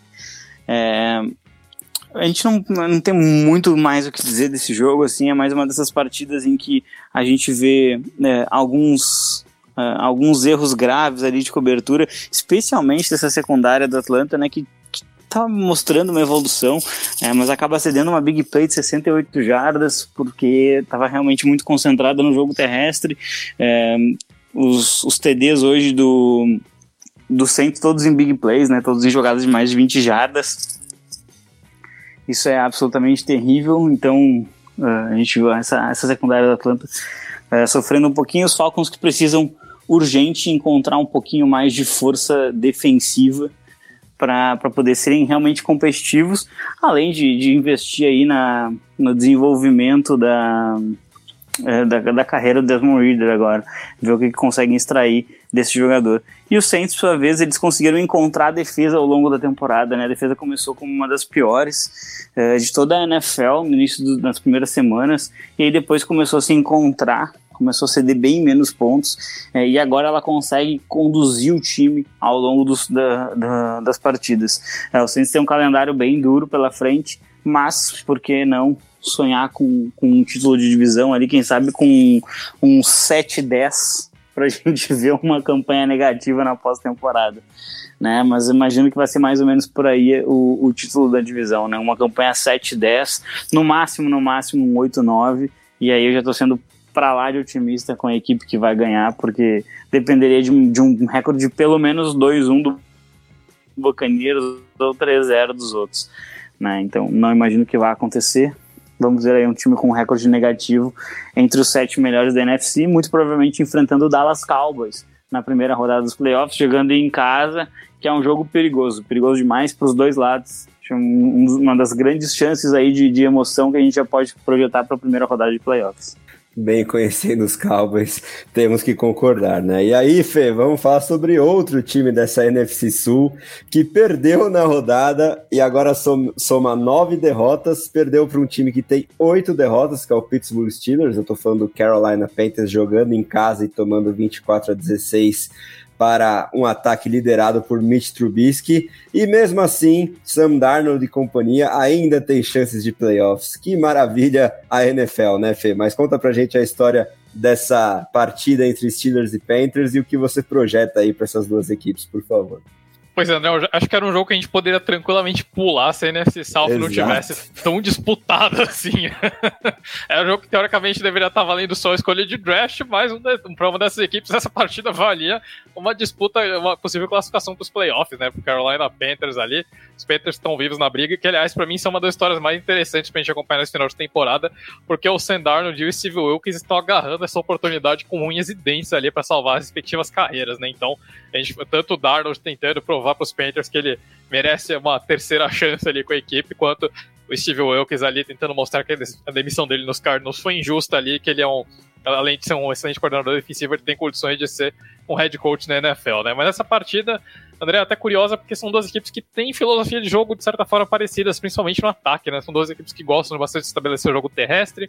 Uh, os Steelers jogando com o Trubisky ali no lugar do Kenny Pickett uh, passam a ter a mesma filosofia do, do, dos Panthers, que é tirar a bola da mão do quarterback o, maior, o máximo de tempo possível, né? Então não deixar que o Trubisky tentasse lançar passes, né? Aliás, é uma das coisas curiosas que aconteceu no, no, no build-up ali para essa partida, né? No, uh, no pré-jogo, é que muitos, muitos recebedores dos Steelers declararam que queriam o Mason Rudolph como titular, né? O que mostra muito como o Trubisky tem muita confiança do elenco ali, né? Os próprios recebedores da equipe queriam o Trubisky titular, mas ainda assim o Trubiscão foi lá e conseguiu a vaga, né? Ele dividiu snaps com o Mason Rudolph ao longo da semana.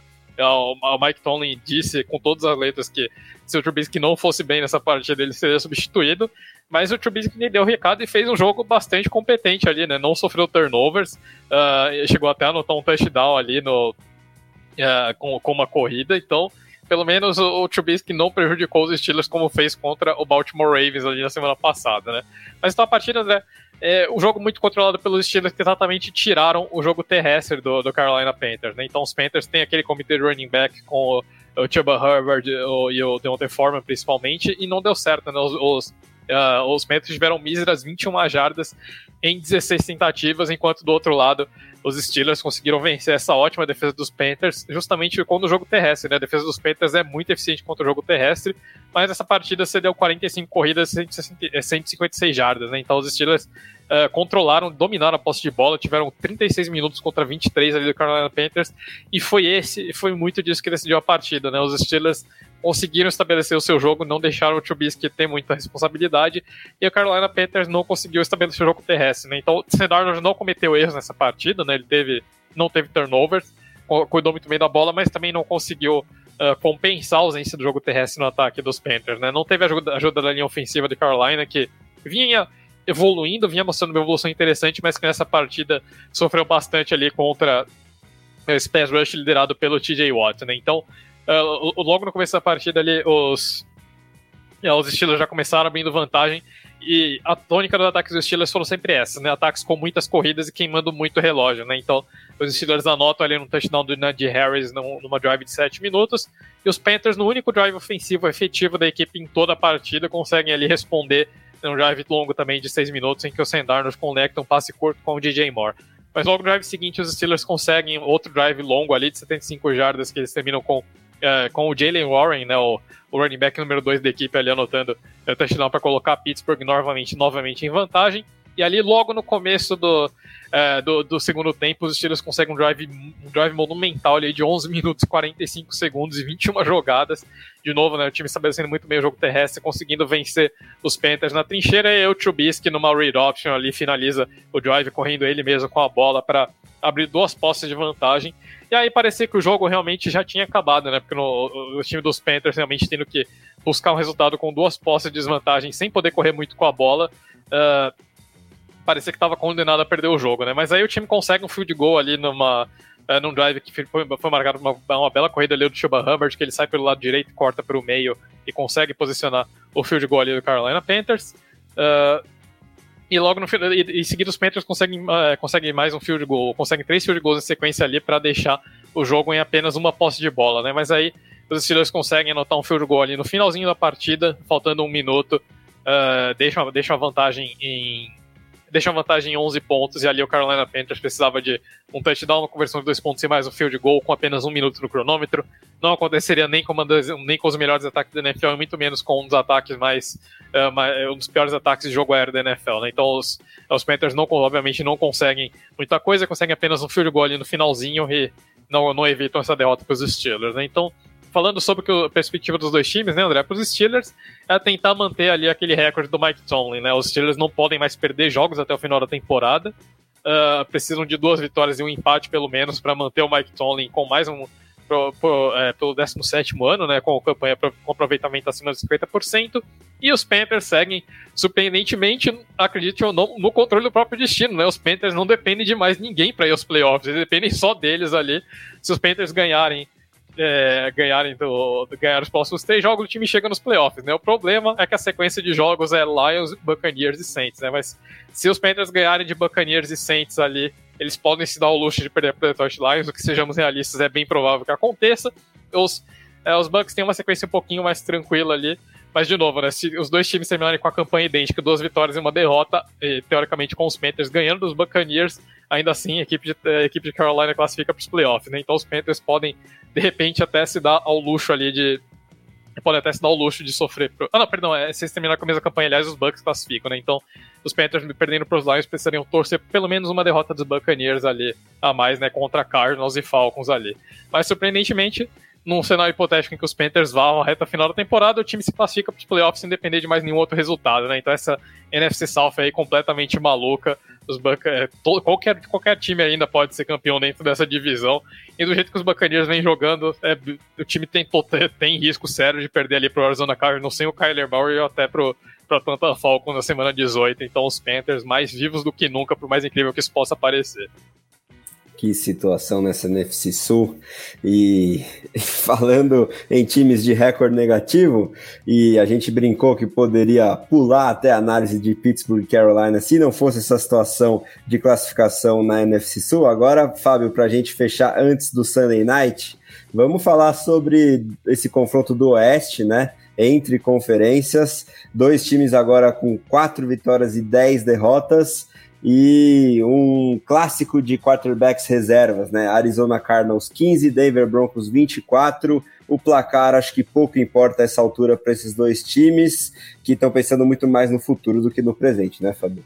Olha, André, é uma partida que a gente podia passar batido praticamente, né? Não tem implicações de praticamente nada.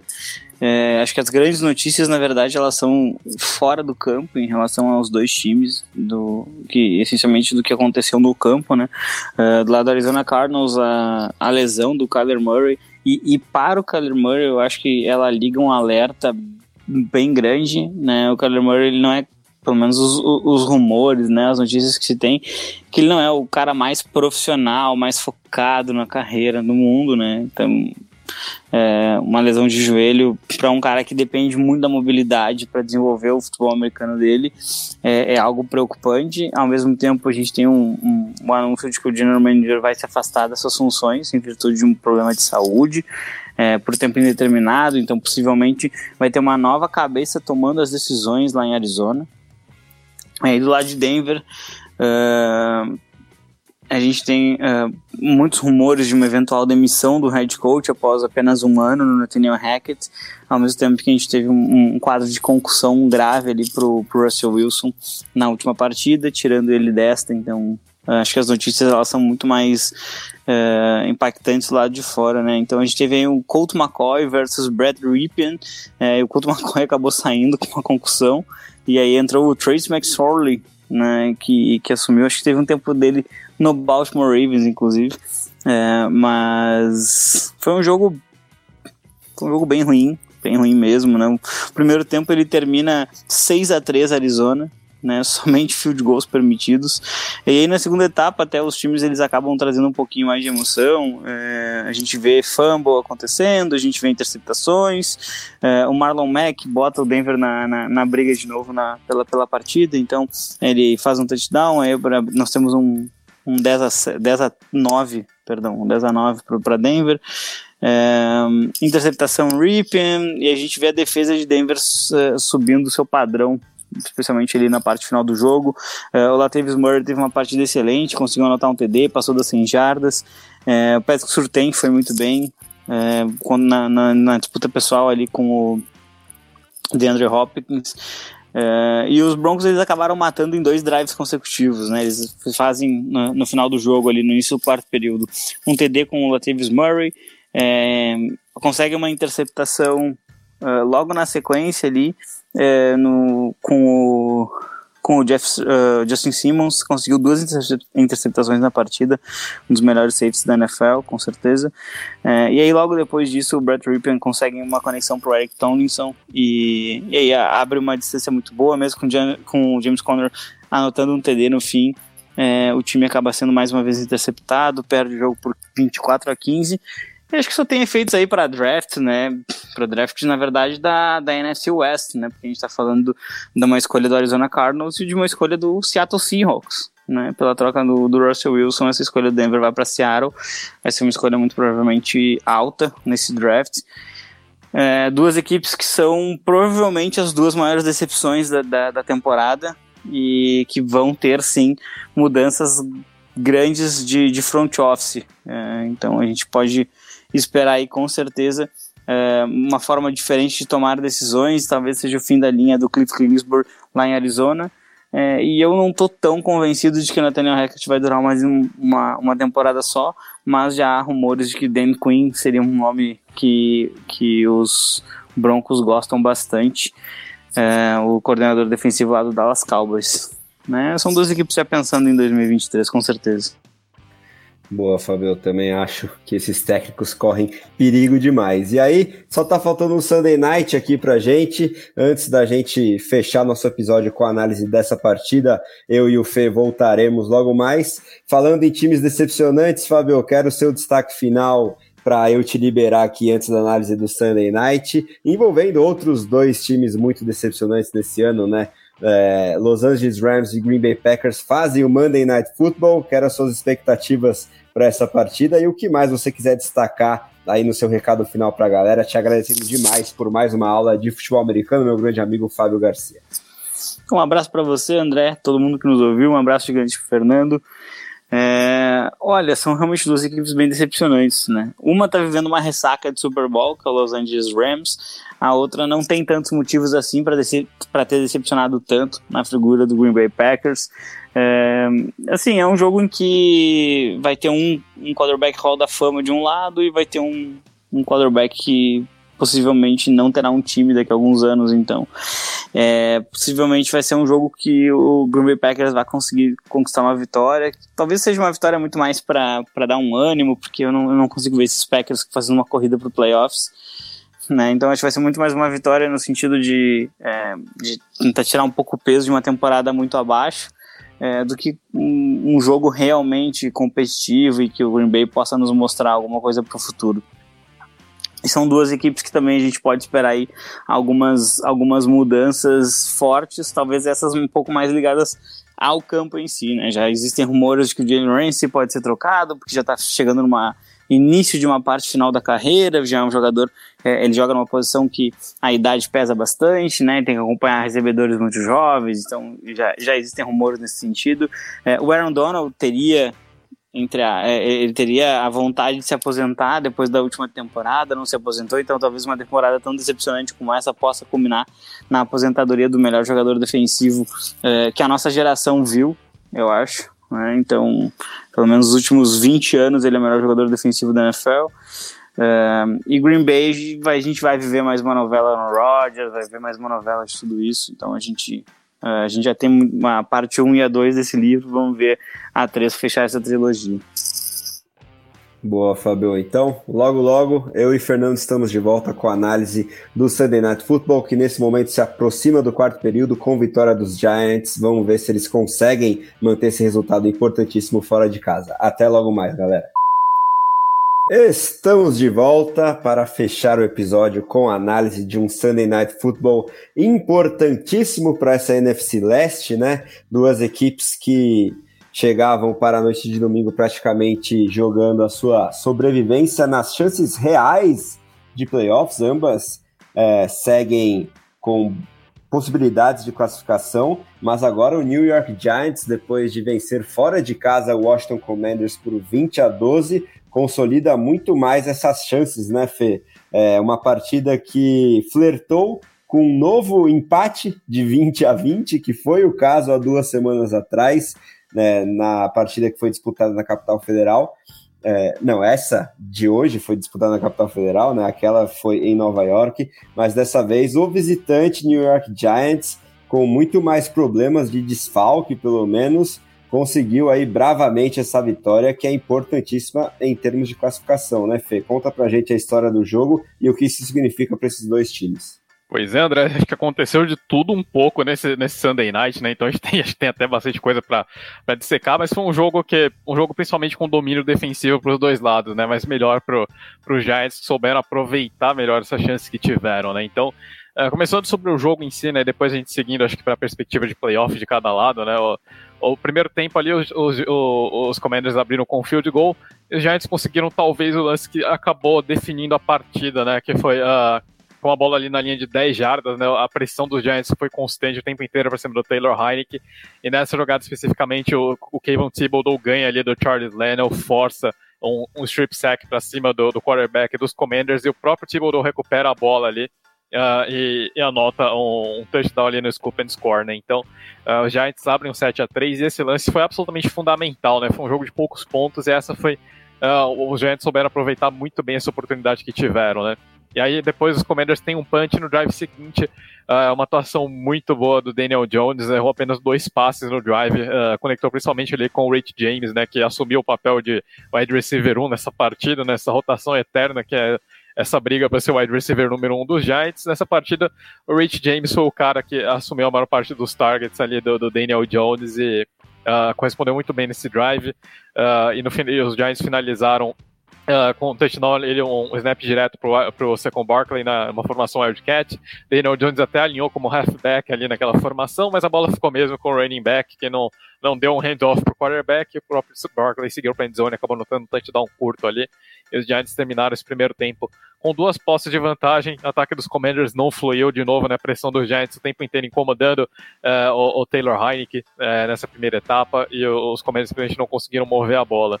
Mas logo no começo do segundo tempo, né, os, os, os Commanders conseguiram encaixar o jogo, uh, conseguiram uma, um bom drive ali, uh, o Taylor Heinicke conectou um belo passe com o, o Jahan Dotson para colocar os Commanders na endzone ali, o, o Dotson também fazendo uma belíssima recepção. Os Commanders foram tentar uma conversão de dois pontos, aí o Dotson acabou sendo marcado por uma interferência ofensiva ali, né? A, os Commanders chegaram a marcar a conversão ali, mas a jogada foi anulada.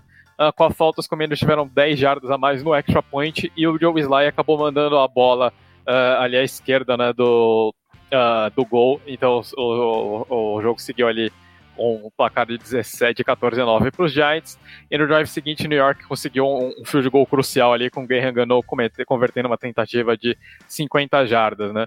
Uh, que, acho que duas coisas importantes aconteceram nesse final de jogo, né, André? Os Commanders tiveram uh, os Commanders chegaram a notar um field goal ali, ali com, com o Joe Sly para manter a diferença em uma posse de bola, mas aí vieram dois drives em que a defesa de, uh, dos Giants foi absolutamente fundamental, né? Então Uh, depois do, dos Commanders anotarem esse field goal, o time força um punch dos Giants, e aí logo no primeiro lance do, do drive seguinte o, o Taylor Heinicke solta o braço, o Jahan Dotson faz uma recepção milagrosa ali em cima do Pinnock dos Giants, uh, consegue um avanço de sessenta e uma jardas e coloca os Commanders já no território ofensivo. Uh, logo em seguida o o Brian Robinson consegue uma corrida longa, e o, os Commanders anotam, acabam é, é, chegam ali na, na red zone, chegam na situação de goal to goal praticamente ali dentro da linha de dez jardas dos Giants, uh, e numa terceira descida o, de novo a pressão dos, dos Giants chega no Taylor Heinicke, o, De- o Dexter Lawrence consegue derrubar o quarterback dos Commanders. Inicialmente a arbitragem marca apenas um sack, mas depois da os Giants desafiam a jogada, a arbitragem revê e marca um strip ali, né? Então o Taylor Heinicke acaba sofrendo um fumble, os Giants recuperam, param o drive dos Commanders na linha de cinco jardas e impedem que Washington pontue, né? E logo em seguida, né, aproveitando ainda esse clima de final de Copa do Mundo, os Giants conseguem um field goal de seis pontos ali na prática, né? Porque eles impedem esses três pontos dos, é, dos Commanders e anotam o field goal deles. Importantíssimo, os Giants abrem oito pontos de vantagem, o que significa que os Commanders só conseguem empatar e forçar um segundo vinte a vinte com um touchdown e uma conversão de dois pontos, né? E os Commanders conseguem avançar o campo ali, surpreendentemente, né? O Taylor Heinicke conecta um passe ali pro, pro, pro Kirk Samuel junto à sideline, e logo em seguida ele consegue um scramble que o Thibodeau para na linha de uma jarda ali, né? Uh, então, e, mas nisso os Commanders têm duas tentativas na linha de uma jarda. Uh, na jogada seguinte o Brian Robinson acaba anotando o touchdown, que é anulado, né, por uma penalidade polêmica ali do Taylor, do Terry McLaurin, né, numa formação ilegal. Uh, teve um pouquinho de discussão com a arbitragem nesse lance, que o McLaurin alegou que Uh, já, tinha, já, já, tava, já tinha se acertado com a arbitragem ali na discussão. No fim das contas o touchdown acabou sendo anulado, e o que seria uma terceira pro gol na linha de uma jarda virou uma terceira pro gol na linha de seis jardas, né? O Taylor Heinicke, ele é pressionado na jogada seguinte, acaba tendo que é, acaba perdendo a bola, né? Aliás, nesse mesmo drive, né, no primeiro lance, os Giants erram o snap, o Taylor, o, os Commanders erram o snap, o Taylor Heinicke se, a, se atrapalha ali, uh, e é quase interceptado, mas acaba escapando com mais sorte do que juízo, né? E os Commanders depois têm mais três chances, e aí numa quarta descida tivemos outro lance polêmico, né? O, o Taylor Heinicke, ele tem, tem bastante tempo no pocket ali, ele tem, tem, força um passe pro Curtis Samuel, e aí muita discussão se houve ou não uma interferência ali do, do Darnay Holmes no wide receiver dos Commanders, né? De fato teve bastante contato ali, mas a arbitragem não marcou nada, e com isso os Giants conseguiram se segurar para vencer o jogo, né? Mas um jogo movimentadíssimo, como era de se esperar de duas equipes que estão na briga direta pelos playoffs. E André, sejamos sinceros, um jogo que não vai valer de muita coisa, que os dois vão ser ultrapassados pelo nosso Lionzão aí na reta final de temporada. Mas brincadeiras à parte, uh, os Giants obviamente ficam numa situação bem mais confortável, tem vantagem sobre o rival de divisão agora no confronto direto, né? Daniel Jones com a quatro vitórias, aliás, com cinco vitórias, um empate e uma derrota, né, em sete jogos contra os Commanders, então são a vítima favorita aí do Danny Dimes. E por enquanto, né, os Commanders ficam numa situação bastante complicada.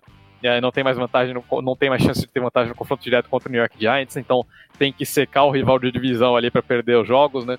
Uh, tem que secar, tem que secar para que os Giants percam pelo menos dois jogos, os Commanders tem que fazer a parte deles, só que tem quarenta e niners e Cowboys aí nessas últimas três semanas pela frente, então a situação do time da capital realmente não é das mais fáceis, né?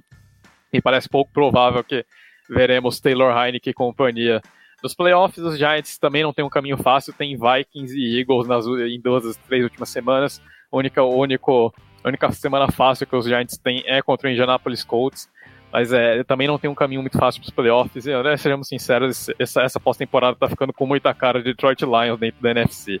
Com certeza, né? Vamos seguir aí no nosso hype train, mas muito provavelmente agora os Giants têm as chances mais claras de acompanharem o Lionzão aí nas últimas duas vagas de wildcard na N F C. Seattle ainda está de olho também em uma dessas vagas. Vamos ver o que dá nessas últimas três semanas de temporada regular.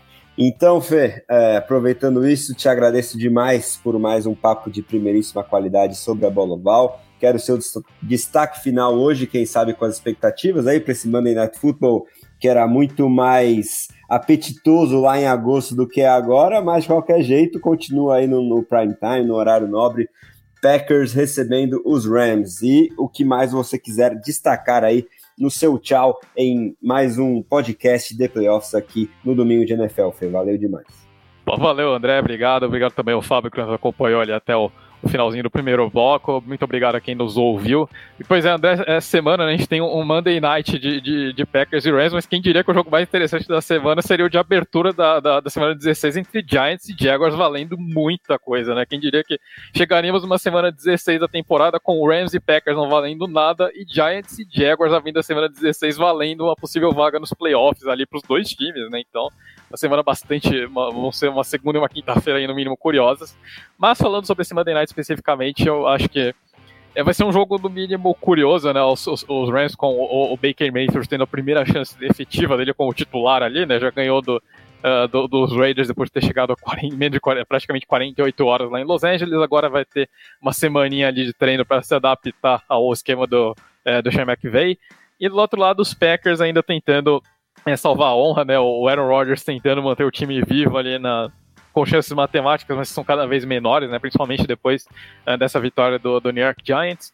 Mas enfim, eu acho que é um jogo, uh, eu acredito que a vitória dos Rams talvez tenha sido um pouquinho mais na, na conta de, de falhas dos Raiders em não ter fechado o jogo do que propriamente uma melhora, uma melhora evidente da equipe, né? Então acho que em um jogo de dois times que vem em uma fase, uh, eu vejo que os Rams têm mais desfalques, acredito que os Packers, apesar de também não estarem jogando, não estarem jogando tão bem assim, acredito que os Packers ainda têm é uma ligeira vantagem, né? A gente fica de olho aí o que, que o, o Christian Watson vai aprontar, se ele vai continuar essa sequência espetacular que ele vem, vem fazendo. Eu acho que é, é o que os Packers têm que torcer no final de temporada para continuar o desenvolvimento do, é, do Christian Watson e desenvolver essa, essa química aí com o Aaron Rodgers, já pensando em dois mil e vinte e três, né? Os Packers, depois desse ano de esse ano meio sabático ali na temporada, de repente podem chegar e, e sonhar em brigar por mais. Eu acho que o desenvolvimento do, do Christian Watson talvez seja um fator chave para isso, né? Mas eu enxergo os Packers uh, numa situação melhor do que os Rams nessa partida.